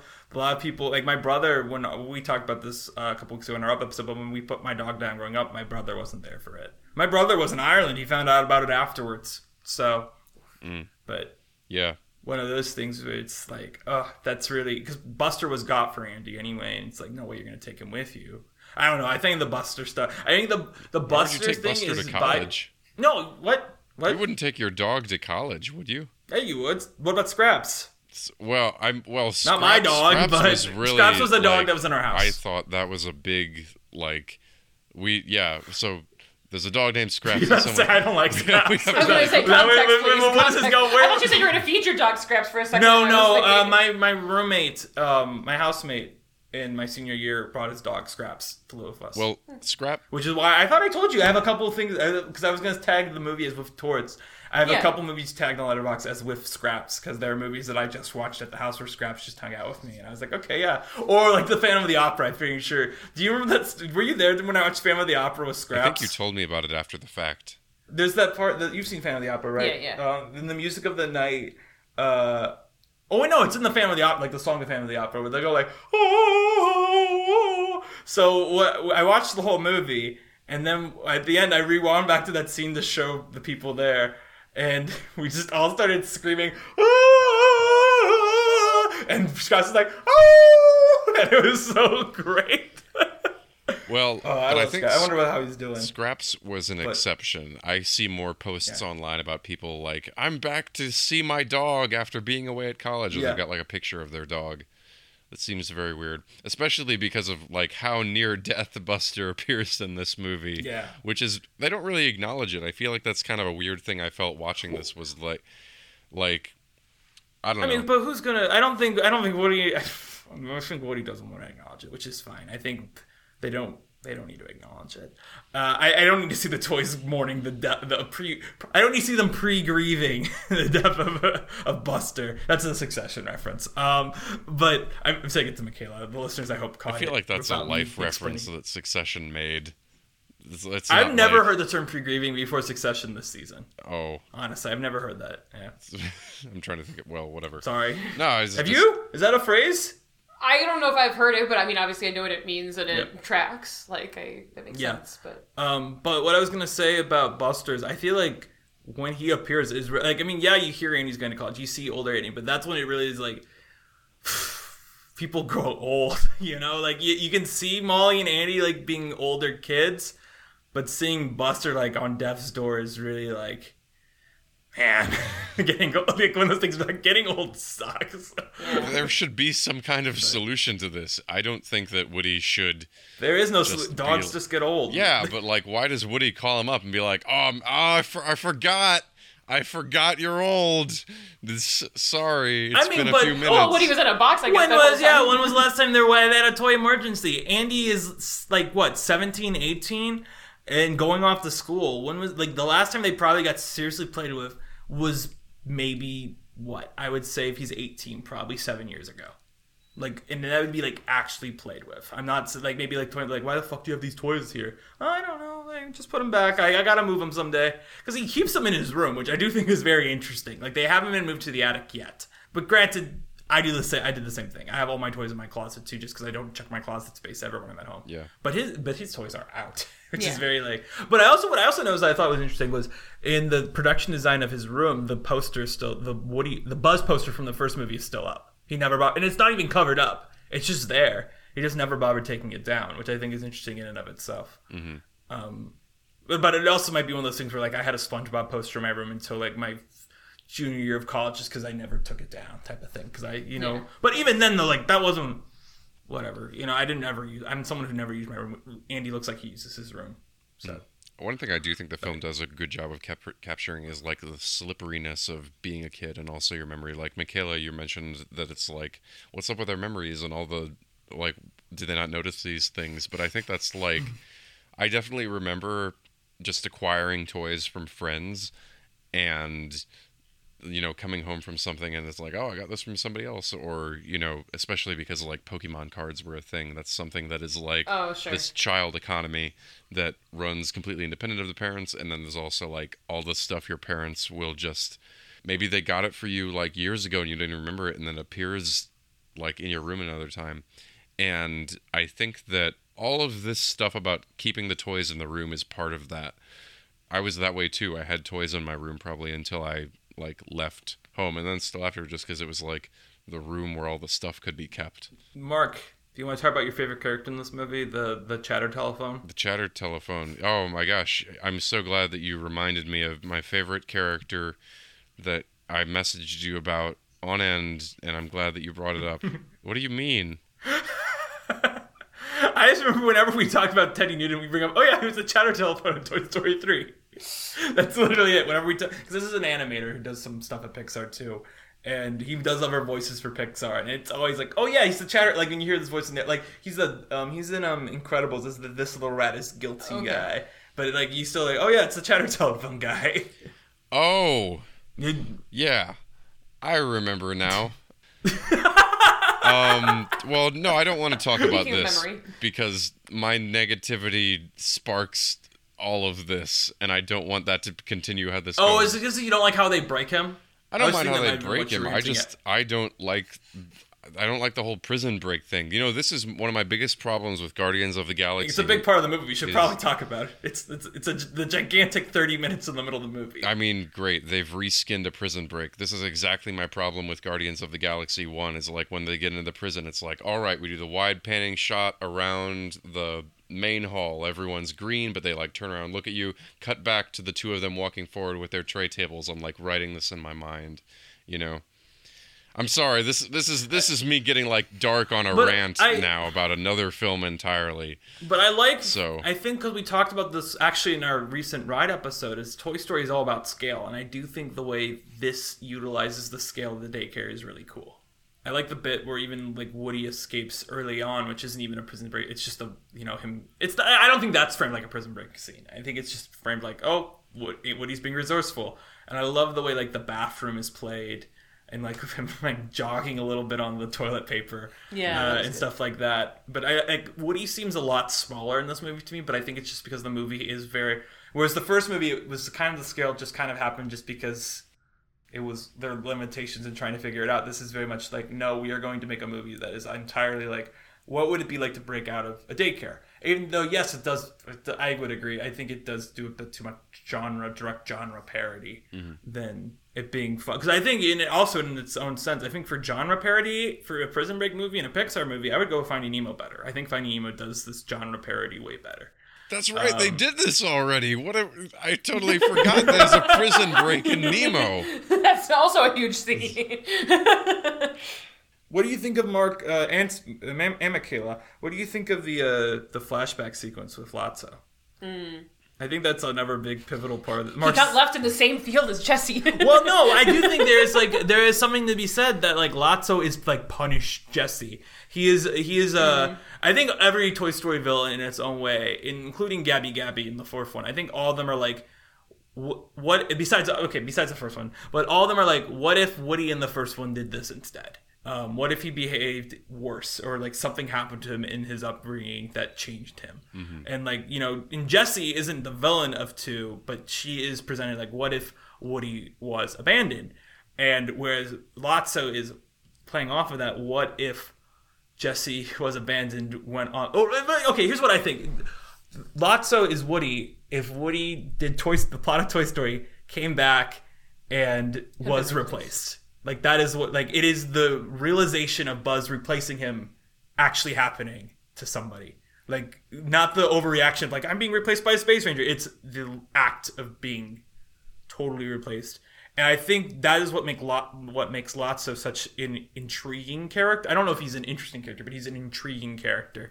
Where it's like at the end where I'm like he's committed so much crimes against toy humanity, um, but it's like because You kind of get it. of course he thinks everyone is replaceable. This is what this is what a person who legitimately thinks everyone is replaceable is. Yeah. And it's something that could never really exist in a film about humans because you can say humans are replaceable, but it's not like a toy where you can get a mass market clone of what you had off of Right. it. And I think I think the flashback sequence and lots we can talk about lots as a character too if we want to right mm-hmm. now. Uh, I think that is what make what makes Lotso so intriguingly evil in a way that I don't think you can do in a movie that like I don't think you can do like a Finding Nemo movie with a character like Lotso or like Yeah. I'm trying to think of like another studio like a Shrek movie. I don't think you can do a Shrek movie with a villain like Lotso.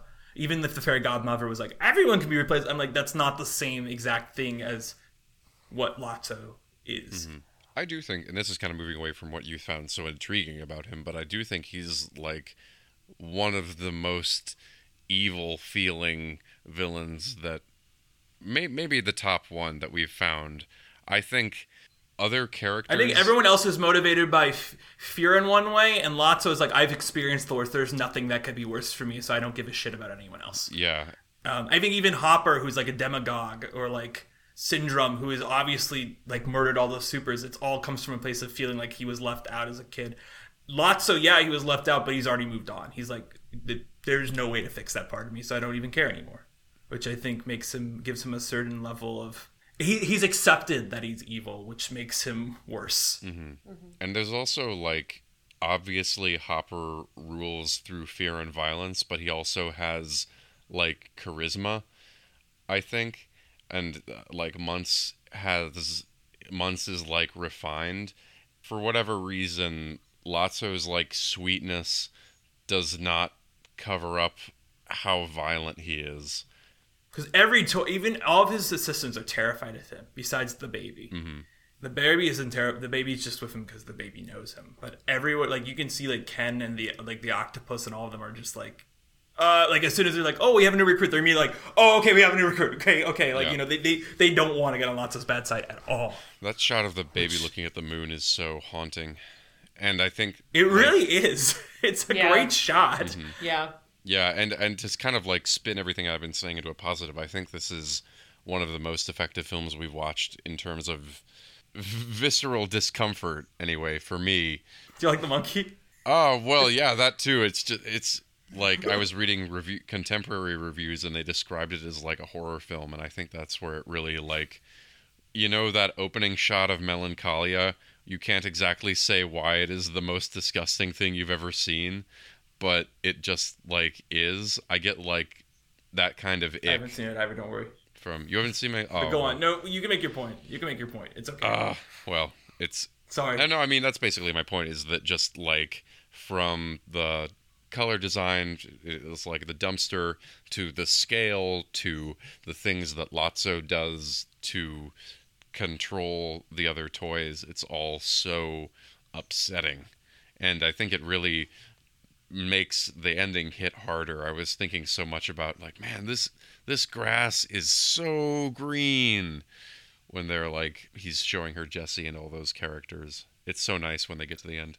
I want to talk about. Well, it's just actually it's a very specific joke, but it's uh, it's around it's with Lotso, and it's the Barbie joke that we like. You know, where I always I always see that joke. That's I feel like that is the one meme of this movie besides maybe Jessie and Buzz like looking sad at the incinerator, is the meme of the Barbie line where she's like the consent of. I, I wish I had the line in front of me. Oh, yeah. But like the consent of the governed should rule law, not tyranny or something like that. But what makes that joke funny isn't her delivery. It's him and Mateo looking at each other and shrugging. That's what makes it hilarious to me. Is I'm going oh, this is a good point. She's just preach. Like I, I was thinking about that earlier when you were talking about how every character has to comment on every joke, but I'm like, yeah, I see what you're saying, but that in that particular moment, that is what sells that as a good joke because it's not really like bashing on Barbie anyway to have that reaction shot. It's uh it's, it just makes it funny that of course those two guys are like, ah,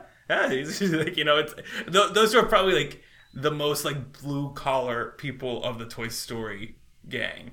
So then you're like, oh yeah, yeah. she's got a point. I, I don't know. I like that bit. It's a good bit. Do you? It's a you- good bit. Yeah, Agreed. we're gonna get a full movie of those bits this summer. Can't wait. Oh my god. Do you ever think about dying? Wha- I haven't actually watched the trailer. Yeah, well, the new the new trailer has brought me back on board for Barbie after the previous trailer ended with ended I- with me being thumbs down for Barbie. Now I'm thumbs up for Barbie. Once again, I, I didn't watch the new trailer, but I have been sending a reaction gift to everyone of of. Do you ever think about dying? have, you, have you seen it? Yeah, yeah, yeah. Oh yeah, yeah, yeah, okay. Everyone, everyone's on board. I actually was very pleasantly surprised, Mikaela. Uh, yesterday when I came in, we talked about Barbie Oppenheimer, and she was like, "Oh yeah, it's a double feature," and I was like. I'm glad this has like gotten out of like the film bro culture where other people are talking about Barbie Oppenheimer as a concept that everyone has to go see these movies back to back. Mm-hmm. but should we talk about the ending of Toy Story what are your thoughts? I think it is a beautiful ending. uh, to talk like, are we talking about like the ending, ending, like, or are we talking about the third act, which begins with the incinerator stuff? Or What we are talking you about talking about? You were like, we should talk about Like, what, do you, what do you want to talk about with the ending? What do you? No, because I remember you tried to talk about the ending. I was like, let's hold, table it. So I'm asking. This is for Mikaela. Like, where, where do we want to talk about the incinerator stuff again, or do we want to talk about the more the actual like ending? Yeah, yeah. I mean, the ending, ending. I feel like reminded me of this thing that I'm sure I saw on Facebook probably when I was in like high school or college, where it was like there was a time when you like last like played on the playground or like last played with your toys or like last did something when you like uh, that's like a kid thing and like you didn't realize that was your last time. Yeah. And so there was like something that was like seeing Andy like get the chance to play with the toys one last time, share these toys with someone who was going to take like really good care of them and kind of continue the story in some ways. Um, I don't know. I thought that was like a really I think that's a cool. I think that's a really interesting way to put it. Cause I've never thought. In a way, it makes it um a mirror um thematic thing to Luca because I think Luca in its core is about. Have you seen Luca? I forget. Mm-hmm. Okay, I think Luca at its core is about the friend you and I, this is not my original idea. The director has said in interviews like this is what I wanted the movie to be about. Somewhat, it's at its core about the person like you had your first ice cream with that you don't necessarily Yeah. remember. Um, and I think that's interesting to look at this movie as a mere way of that where it's they're both about nostalgia in a way but this gives you the rare opportunity to do what you're talking about but andy knows that this is the last time he's playing with those toys Yeah. he know like he knows he's not a i don't know the ending of this movie like i do want to actually talk about something that is i would consider as part of the ending but is before that which is what is this has made me maybe not the first time I watched it, but I know at least like when I was watching it at home, it hit me. I find the moment when Andy's mom looks at the room to be completely breathtaking and like completely always gets me. It's the one moment in the entire franchise where the central metaphor is made text, where you know Woody is really a parent to Andy. That is Yeah. what these characters are. These toys are parents to Andy, and this thing where Woody looks at Andy's mom being willing to let go and realizing he needs to do the same thing is just something that like even talking about it now I'm like getting chills talking about. I think it is one of those things where you know like you had the bond like the thing planted of Andy's mom obviously is important to Andy in all these movies and the toys as like a parental figure but in a way that's the one time in these movies that really comes home and is important for Woody to see Andy's mom do something and even without that, I think as a moment in a vacuum of a mom tearing up seeing her child's bedroom empty as she's uh, about to send her first kid out to college, it's it's it's boyhood. Like it, it's that movie boy boyhood when Patricia Arquette's like, I just thought there'd be more. It's like that is the it's just a lot always to take in. Is like that is it is seeing the end of a 18 year journey that yeah you're always gonna have Andy, but it's not gonna be the same um, it's never going to be the same and it's going to have to be different and i don't know i just find it just to be a breathtaking moment in the movie and this time more than ever i think it, it finally clicked with me that that that the point of that moment isn't to give Andy's mom a moment. It's to give. It's I hate to be like it's not Andy's mom's story. It's Woody's story. But that scene is in there so that way Woody can have the epiphany. That is what gives Woody the realization that he needs to go too with his friends. Um, which I think is a key difference in differentiating this between the decision at the end of three, where he like I want to stay with my friends, and the decision at four, where it's like I want to go off with Bo. Because I do think it is important. It's for for Woody to reach the end of his four film arc, which is to discover what independence actually is. Is because even in this movie, he's like, why would you want to be played with other kids at once? Which is completely against where he ends up forwards. Of course, I want to be played with different kids because it's a step towards autonomy and towards realizing that he can be independent. He doesn't need to invest himself in a human. Um, and in this, it's like it's he he will always have Andy. He will always love Andy, but he doesn't need to be there for Andy because part of the knowing you did the job right is that you don't have to be there anymore as a parent. Yeah. I say that as someone who is not a parent, but And kind of goes to maybe not existential questions about the toys, but like just this idea of like as a toy, you're not there to like be sat on a shelf and like watch someone then like live their life or whatever. You, you know, your role as a toy is to continue to enrich children's lives. Because people always talk about like stuff I that. remember at the time people were like, no, but Andy should kept him to give his kids. But I'm like, yeah, but like in real life, like I always say like I kept my toys so I could give them to my kids. But it's like no, whenever I have a kid, like why would they want like a Buzz Lightyear toy, like an old Buzz Lightyear toy? Why would they want like my stuff? Like I mean, you, you can pass down some things, and there is such things as pa- like Woody is said to be a passed down toy. Like that's that's the whole thing. That's the big fan theory. You know, it comes from Andy's dad. There's nothing proven about that, but like you know, that's the big fan theory. Um, but like beyond that, it's like why would anyone ever, you know, re- like why would you give a kid a Rex? Why would you give your kid Rex? Why would you give your kid ham? Other than to do the thing where it's like this is Mr. Doctor Pork Chop from when I was growing up. But like even then, it's like it means so much more to give them away when you're done with high school. It means so much more to give them away when you know like I'm not a kid anymore. Not 20 years down the road, it's like, oh, I have kids of my own. Yeah, great. It's not the same thing as giving them away, you know, when, when he chooses to. And I also think to talk more about the moment that I think you actually want to talk about, which is him giving away. I love it's not a cheat. It's not a cheat, but you, it's tempting to call it a cheat. Is that there's a POV shot from the box that Andy is not like the the box that Woody should be in. The like the camera shows Yeah. you the box and it cuts Yeah. to the POV of the box, so you think it's Woody watching it, but in that, that but it's also like you know you watch it it's like of course Woody has to be there because the way this is also set up is it's the end of a trilogy. Even at the time, they're like, yeah, we were definitely working on four. It's like, okay, the way this is framed is it's the end of the movies. We're giving each toy a curtain call, right? This is this is uh, Jessie. This is Rex. And I always start crying when he like says like it's not. It's the things he says is like you you know these toys have been waiting like they don't they didn't think he cared about him anymore and like being like this is Rex he's the scariest dinosaur ever. Whereas in all these movies Rex has been terrified. Absolutely like Pat, like his entire thing is anxiety over like is he good enough for Andy? And being like no yeah he's the scariest dinosaur ever. That's exactly what he wants to like everything they say is exactly what these toys have wanted to hear for years. Like Jessie will never give up on you ever after she feels like Emily gave up on you. Mm-hmm. It's like everything they say is what you want to hear and I think she he says I can't remember what he says about Jessie. That's what he says about Woody. But I think like saying I don't know what gets me every time is when he's like Buzz Lightyear is the coolest toy of ever. Like because even if Woody is his favorite toy, Buzz is the coolest, and I think that is in its own way validating to Buzz, especially when you know the beginning makes a very big deal out of like it wouldn't actually be. I feel like that is one of the things where it's like, come on, like you know he's gonna pick Woody. He's not gonna actually be like, which one do I take? No, you're not gonna take both of them. You're, it's weird enough that you're taking Woody. You're not gonna take two toys to college. Mm-hmm. Um, but the idea that Buzz is like, oh, he didn't pick me is like, come on, man. You, you knew, at this point you knew you, you knew that Woody is uh, over you on the hierarchy. But I think in its own way, Buzz hearing like he's the coolest toy ever is. I think also in a way, it's not only passing it down; it's like being able to pass them down with such specific specific. You know what I mean? Like being so specific, where it's like this is this is it, like it's not like this is a piggy bank. This is Ham, but he's also known as Doctor Pork Chop. This is Rex. Like this is not just a dinosaur toy. This is Rex. You cannot rename him. He doesn't say that, but it's like these are their names. Yeah, yeah. And I think it's obviously you know the ending when he finds Woody in there, and oh, this the thing that always makes me sob with this movie. Like this is like I, I will like be lightly crying, but it's the moment when Bonnie reaches for Woody and Andy instinctually like grabs him back, and it's just like that's such a real like gesture, and that is where to me like the I've always said like I consider the best animated like Pixar movie at all to still be I say still be, but it's still a recent one is Coco.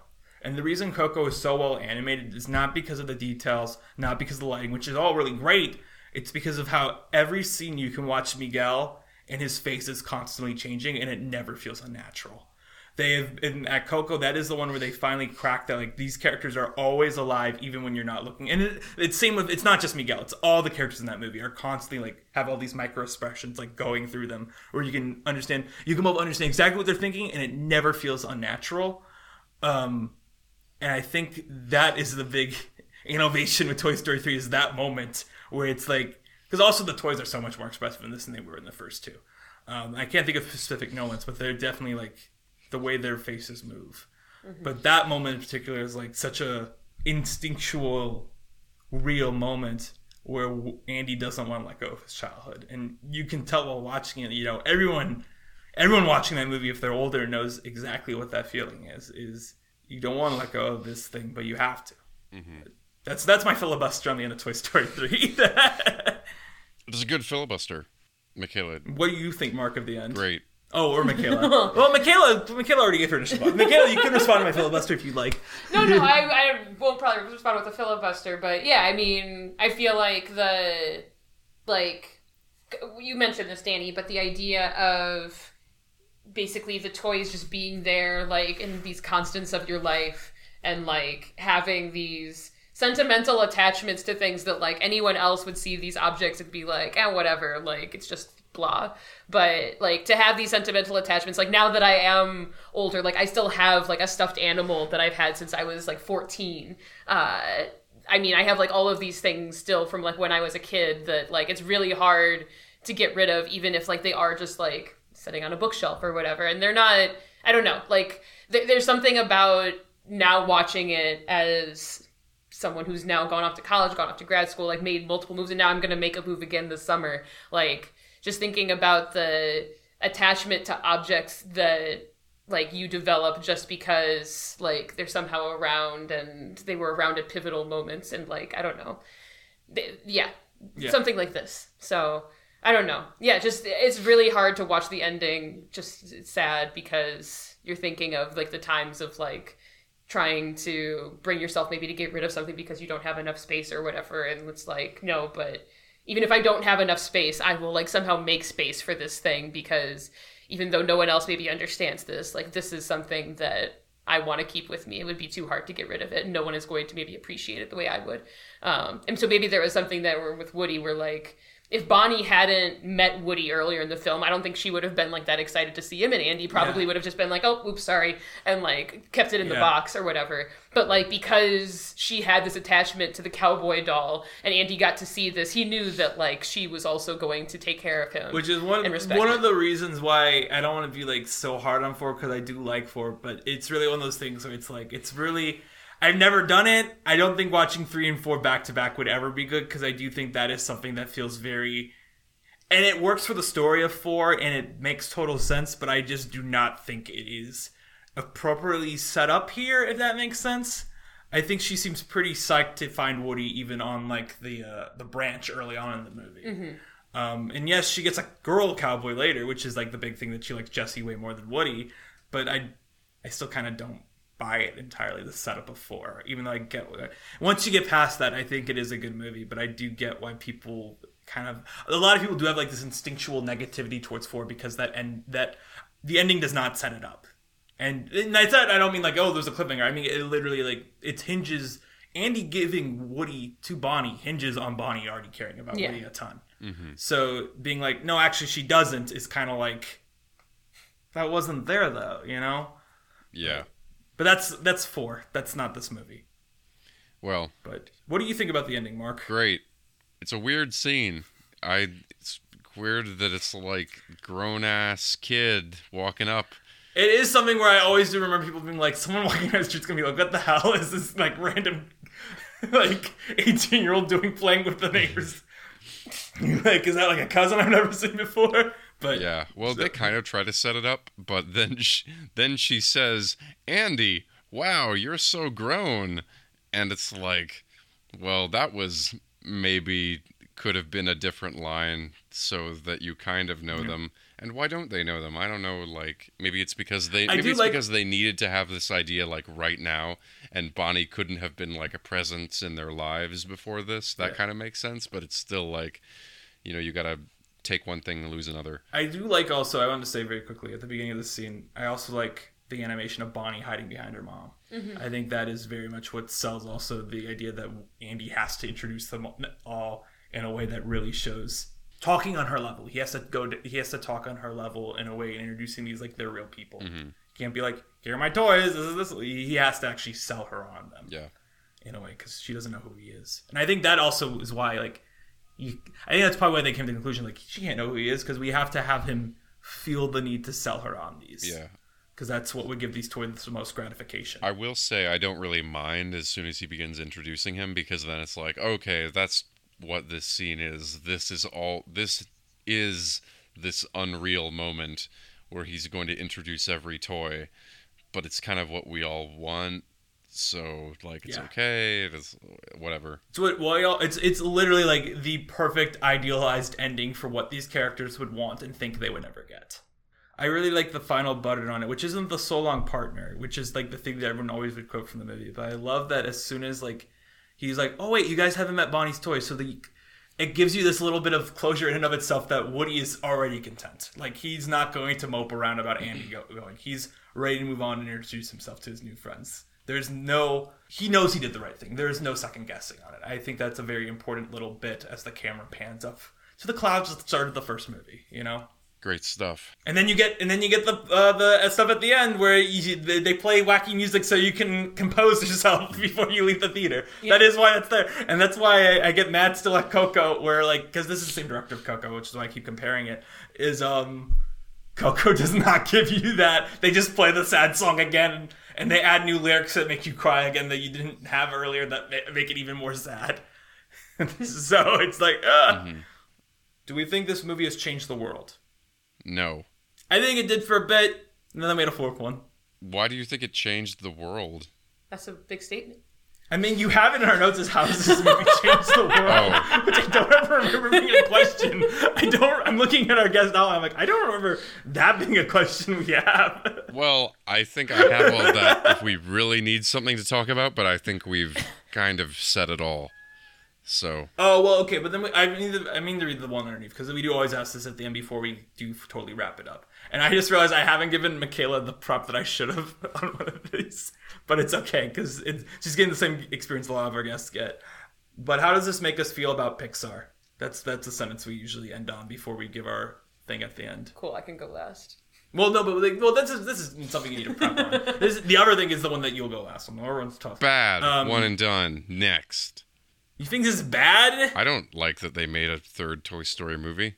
Mark? You can't just drop at the end of the episode and not like expound. What? I mean, I, I do kind of get where you're coming from, but I, I you gotta expound for the listener because the entire podcast I've been very positive on the movie. You've been like, yeah, I guess it's good, and Mikaela's been positive on the movie. You're like, oh yeah, they should have made this. Also, what are you last talking night- about? Last night, Danny was Danny got your message about like, oh, I like hate this already or whatever, and Danny was like, I don't want to have to go on this podcast tomorrow and be like super pro this movie. And But I, I do like think it's the, I do think it's uh I think the second is easily way better than this.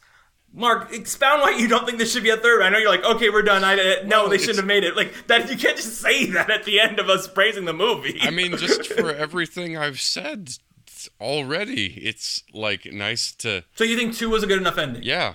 I mean, it also just doesn't need mean, to be a good enough ending. It just it should end. That's all that's important. Like you don't need you don't need closure. It's just if you had like a good movie, you have a good movie. I think that's kind of one of my frustrations with this whole thing is that like under all of this, I actually think it's kind of unhealthy to have like a strong connection to inanimate objects.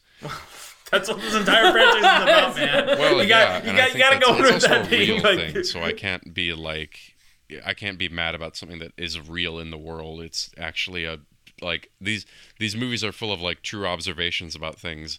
Yeah, Toy Story two was fine, and they should just have adventures, or they should, you know, do whatever you want. And if you have like these concepts about how toys are real in the world, you can like write them down yourself or, or something like that. But you don't need the filmmakers to come in and be like, you know what else is a food that you can put eyes on? Tortilla. All right, writer's room. What do we got? We got bananas. We got cum. What's the funniest food? Tortilla. That's what think- goes in the movie. This is something. This is something we never mentioned on this podcast, which we don't need to bring in and out. But with my auteur theory with Pixar, which is that like Pixar directors, Pixar is one of the few, even though they have a brain trust, each of their directors do have a different viewpoint. I do think it is very obvious this was made by someone who did not make the first two, or at least did not direct the first two.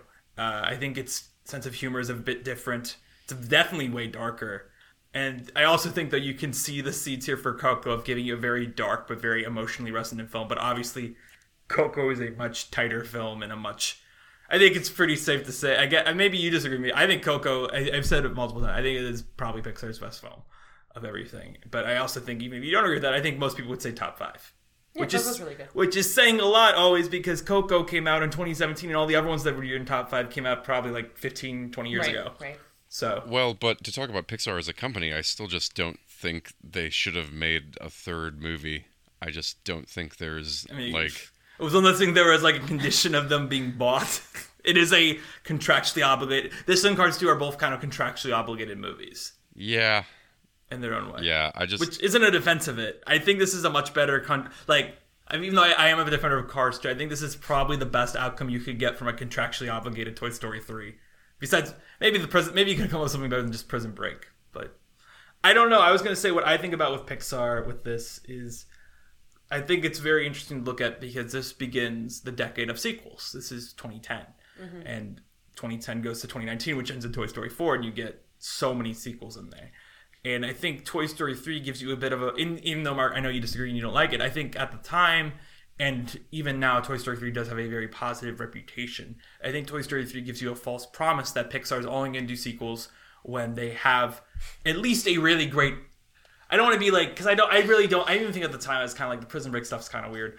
But I think the idea was they didn't, they only made this because they wanted to give you a concise ending.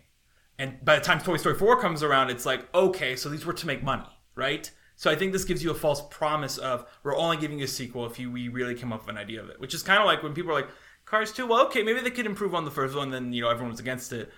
And then by the time Monsters U was announced, it was kind of like, okay, so I guess these are just to make money, you know? And it was kind of this whole, I think Toy Story 3 is a bit of a false promise.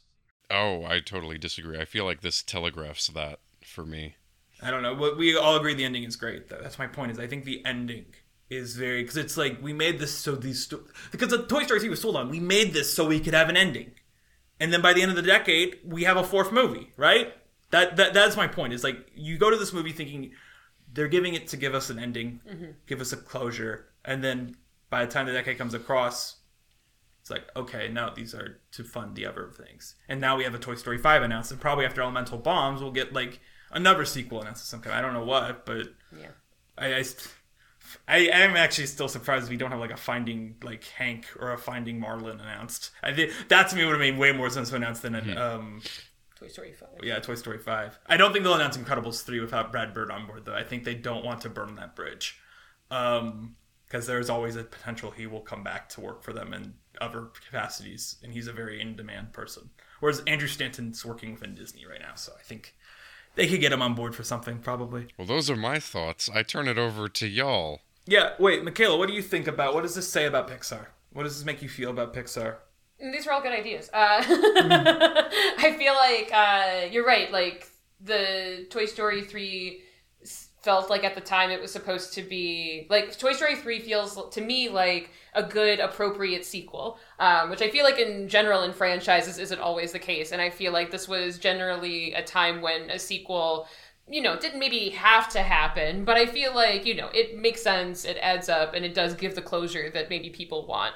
Um, and then the other sequels that have come from Pixar uh, have, I think, been more disappointing in a lot of ways and seem much more like we're trying to make money off Just of this for me. franchise that has a lot of toys. The next movie we're covering on not next week, but the next movie we're covering is Cars 2, which would be my grand defense of that film. oh my gosh, Cars 2. But also I was gonna say I do think Finding Dory is a little underrated. Sure, sure. I don't. Yeah. I'm not saying all of them are bad, but like it still feels like oh, we gotta try to like. There was also then a stretch of time where you're right, like Coco came out. I think The Good Dinosaurs also Pixar. Yeah, it's it, this that's not the decade but, like, basically has two films that are universally acclaimed after Toy Story 3, and that's Coco and Inside Out. And I know Mark doesn't like Inside Out. and also and just lot- like not a lot of originals. Like I Yeah, mean, it's Co- well. I'm saying of the originals, it's just Coco and Inside Out that people love because you also got in there. You can. I feel like even though Onward is 2020, I kind of counted in this era because I feel like Soul is such a clear, more like this is Pete Docter's new Sure. Pixar. Um, but beyond Onward, you also got like we'll be covering in the next couple, like I guess years, because this is like the halfway point of the podcast in a way. Um, but we'll be covering the originals. I think are Brave, which again feels very contractually obligated because it's a princess movie. The Good Dinosaur, I think just Coco. And th- am I forgetting one in there? I don't think I am, which is kind of sad that we're about to enter sequel land. I would say in general, this movie leaves me with like positive feelings about Pixar, and also like now that I've watched all three of them again, just like seeing how much. What's your and I'm sure I would feel the same. Th- oh, uh, probably. We'll save I think our they're rankings all for really four. good, but we'll let's save our just- rankings for the fourth one, but you can go now. That's Sure, all. I'm also. I maybe will just rank the first three just because. Yeah, you don't need to put the fourth I don't know. Yeah, and I also probably would still put four at the bottom, but maybe not upon rewatching. Well, unless you add Lightyear in there, which you haven't seen. Yeah. Uh, I would probably also go like two, three, one. Um, I think that's. I, I don't actually know if that's where I am or shouldn't not. say also, I I might also go.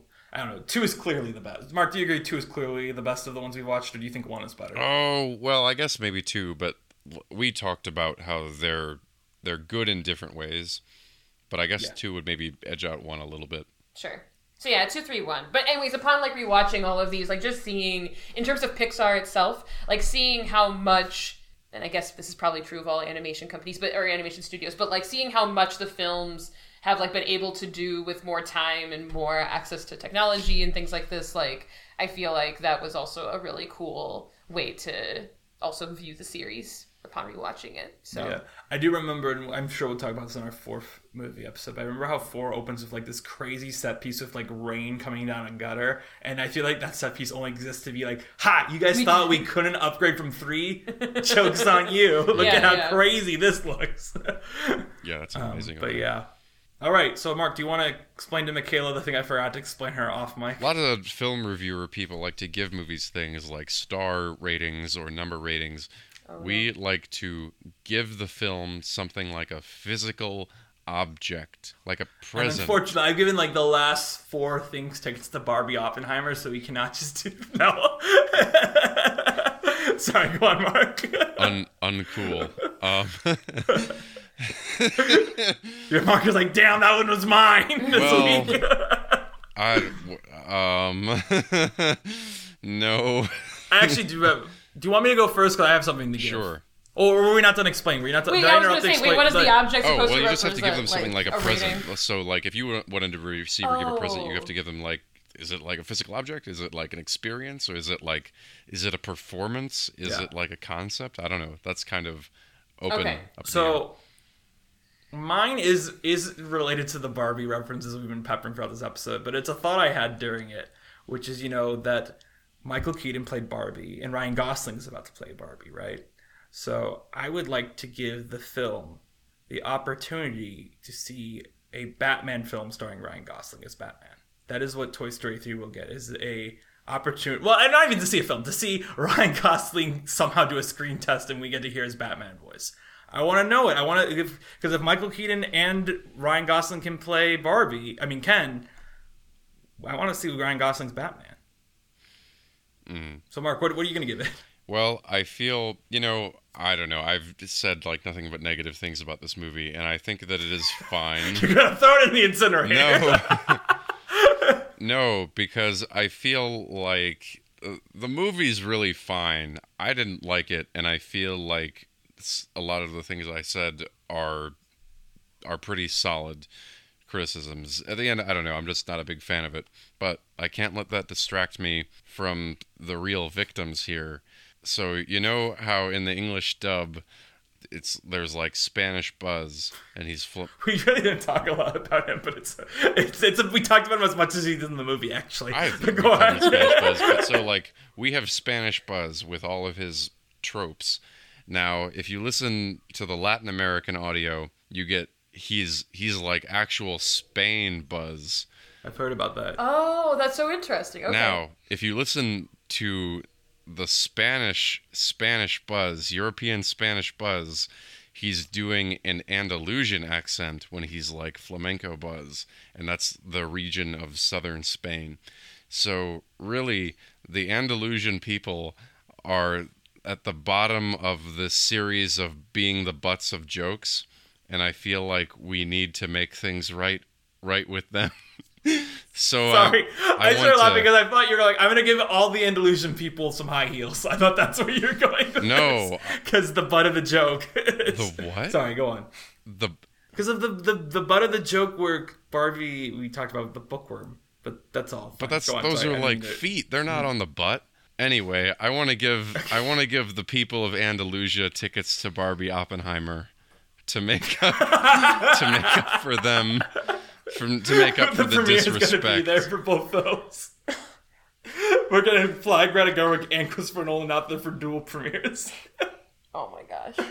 So, Mikaela, what do you want to give Toy Story three? Wow. Uh, well, my gift is certainly not going to measure up to the two of you who uh, have thought about this way more. But I feel like the first reaction. So maybe I'm going to do two gifts. Uh, one of them we had that someone else is give like seven gifts. It's fine. It's- it's Merry Christmas. Uh, but no, I mean, like one of the gifts is just like I don't know. I feel like I want to like this. The, your gifts seem to be in a different nature, but the first thing that I thought of was like giving it like something from my childhood, basically, like giving it like I don't know the White Sox pillow pet that I've had for like many, many, many years, just because like somehow it feels like that is then in line with this movie. Like I don't know, give my we really give this should. One of us like, should have really like done like something like we give this movie a big speech before we give it to someone else. None of us went that way. We were like Barbie, Barbie, Barbie. Barbie. Greta Gerwig's Barbie comes out I soon. We're not being I paid ne- to talk about I it. honestly don't. I never give these pieces of any thought. So as soon as Danny says something, I'm like, all right, that's what I'm giving this thing. I'm giving the thing that he said. Yeah. Yeah. No, I feel like yeah. So I don't know. I would give it like my. I would. My, I would contribute my own toy to include in the story. Uh, the other thing is like not possible, but I have this thing where uh, if I'm trying to like one of my icebreakers is like if you could eliminate a song or like a musical artist from existence, who or like what would the song Oh, that's be? such a and good so one. I'm thinking I like thought you my about to gift. say. I thought you were about to say the Taylor Swift thing that's going on. Oh right no now. no no! no. I was gonna say that like my gift then to Toy Story three would be to eliminate Toy Story four and the remaining sequels. like just give it the ending it deserves. And we do. I do still like four. It's just this is Its clearly designed to be an end. Yeah, Yeah. it's something else. Well, Um, I did want to say something else very briefly about this movie that I just thought about, which isn't about the movie. But do you guys were you guys online like during the 2006 2007 time ish I think I area? had No. internet. I just distinctly remember.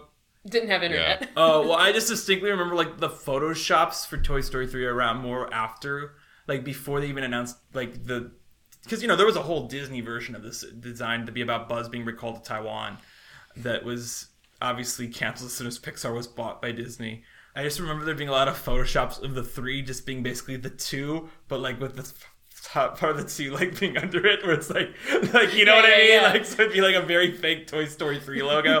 I just randomly thought about that. Um, but yeah, we can start closing out. Well, this has been a fantastic episode. And Mikaela, you've been a fantastic guest. Thank you so much for coming on. You were great.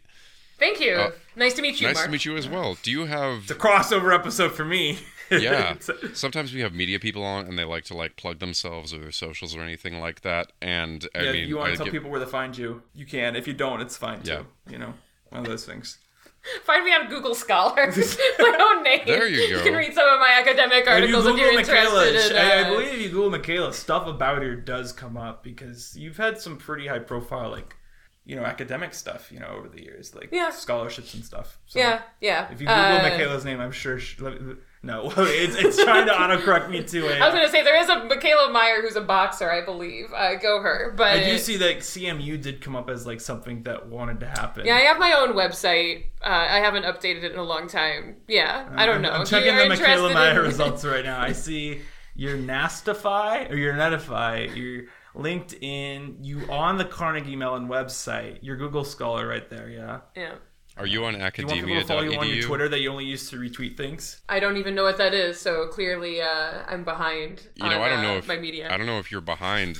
You don't even have a photo. They reader. let me on there, You and I know people post papers on there because I keep getting emails from them asking if I'm the Mark Young who wrote like X Y Z about stuff. So you're and you're like, yeah, you're probably Gotcha. better off being on a You don't show up on legit image. It's the first result. No, no, uh, no. I yeah, Google Scholar. Uh, I'm on Twitter.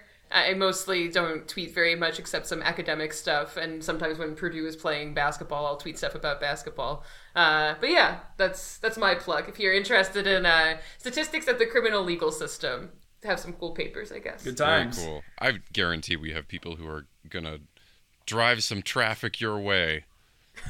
Cool, great. They will be the first readers of my papers. That's not totally true, but sometimes feels like it. No. All right, Mark, do you have a question? For Yeah, me? what are, Danny, what are we doing next time? I'm very excited. I was telling Mikaela this earlier. I'm really excited about this one because I was checking earlier. I was like, I don't know what we are doing next time. So next time we are doing a single episode of reality TV as a detour, and that is Fetch with Ruff Ruffman, season five, episode four, where they get a. ch- It's a PBS reality show that was kind of like Survivor, where I you love get that show. eliminated. Yeah, we're doing an episode on it because there was one episode where Crush gave him a challenge, like with turtles, and I'm very excited to watch it. I'm excited to watch a single episode of a PBS reality show. Is this easily accessible on like the PBS streaming site or? well, well, I'm sure you we'll find it somewhere. Yeah, I don't know. I've definitely seen like episodes of it around, but I don't remember where. Okay. But yeah, yeah.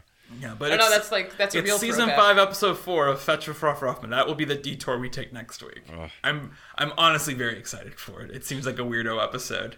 So it's time to read the credits. Looking for the Ocean. It's produced by me and also by that guy. Me. Yes. The show is edited by Mark Young because I actually read the script we have and don't just say that guy and that guy. Well, I have to keep it fresh. That's what I wanted to do by reading these every week. Our original artwork. Why don't we do it as a Toy Story 2 rap? Uh oh yeah, full circle.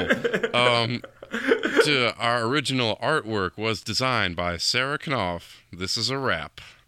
You can follow us on social media Facebook, Looking for the Ocean, Instagram, Looking for the Ocean Pod, Twitter, Pixar Journey, website, Looking for the Ocean, Pixar.podbean.com. You can follow me on markyoungperformer.com, and it has my socials. I was so hoping you're gonna go, you can follow me, Marky, Marky Mark.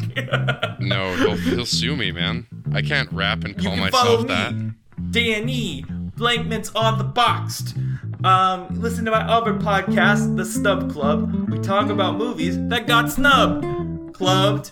Yeah. Yeah, we'll see you next. Good. Mikaela, great that you're on. Free verse for Mikaela. What? Okay. Yeah. I don't feel comfortable. cool. Okay, bye. Goodbye.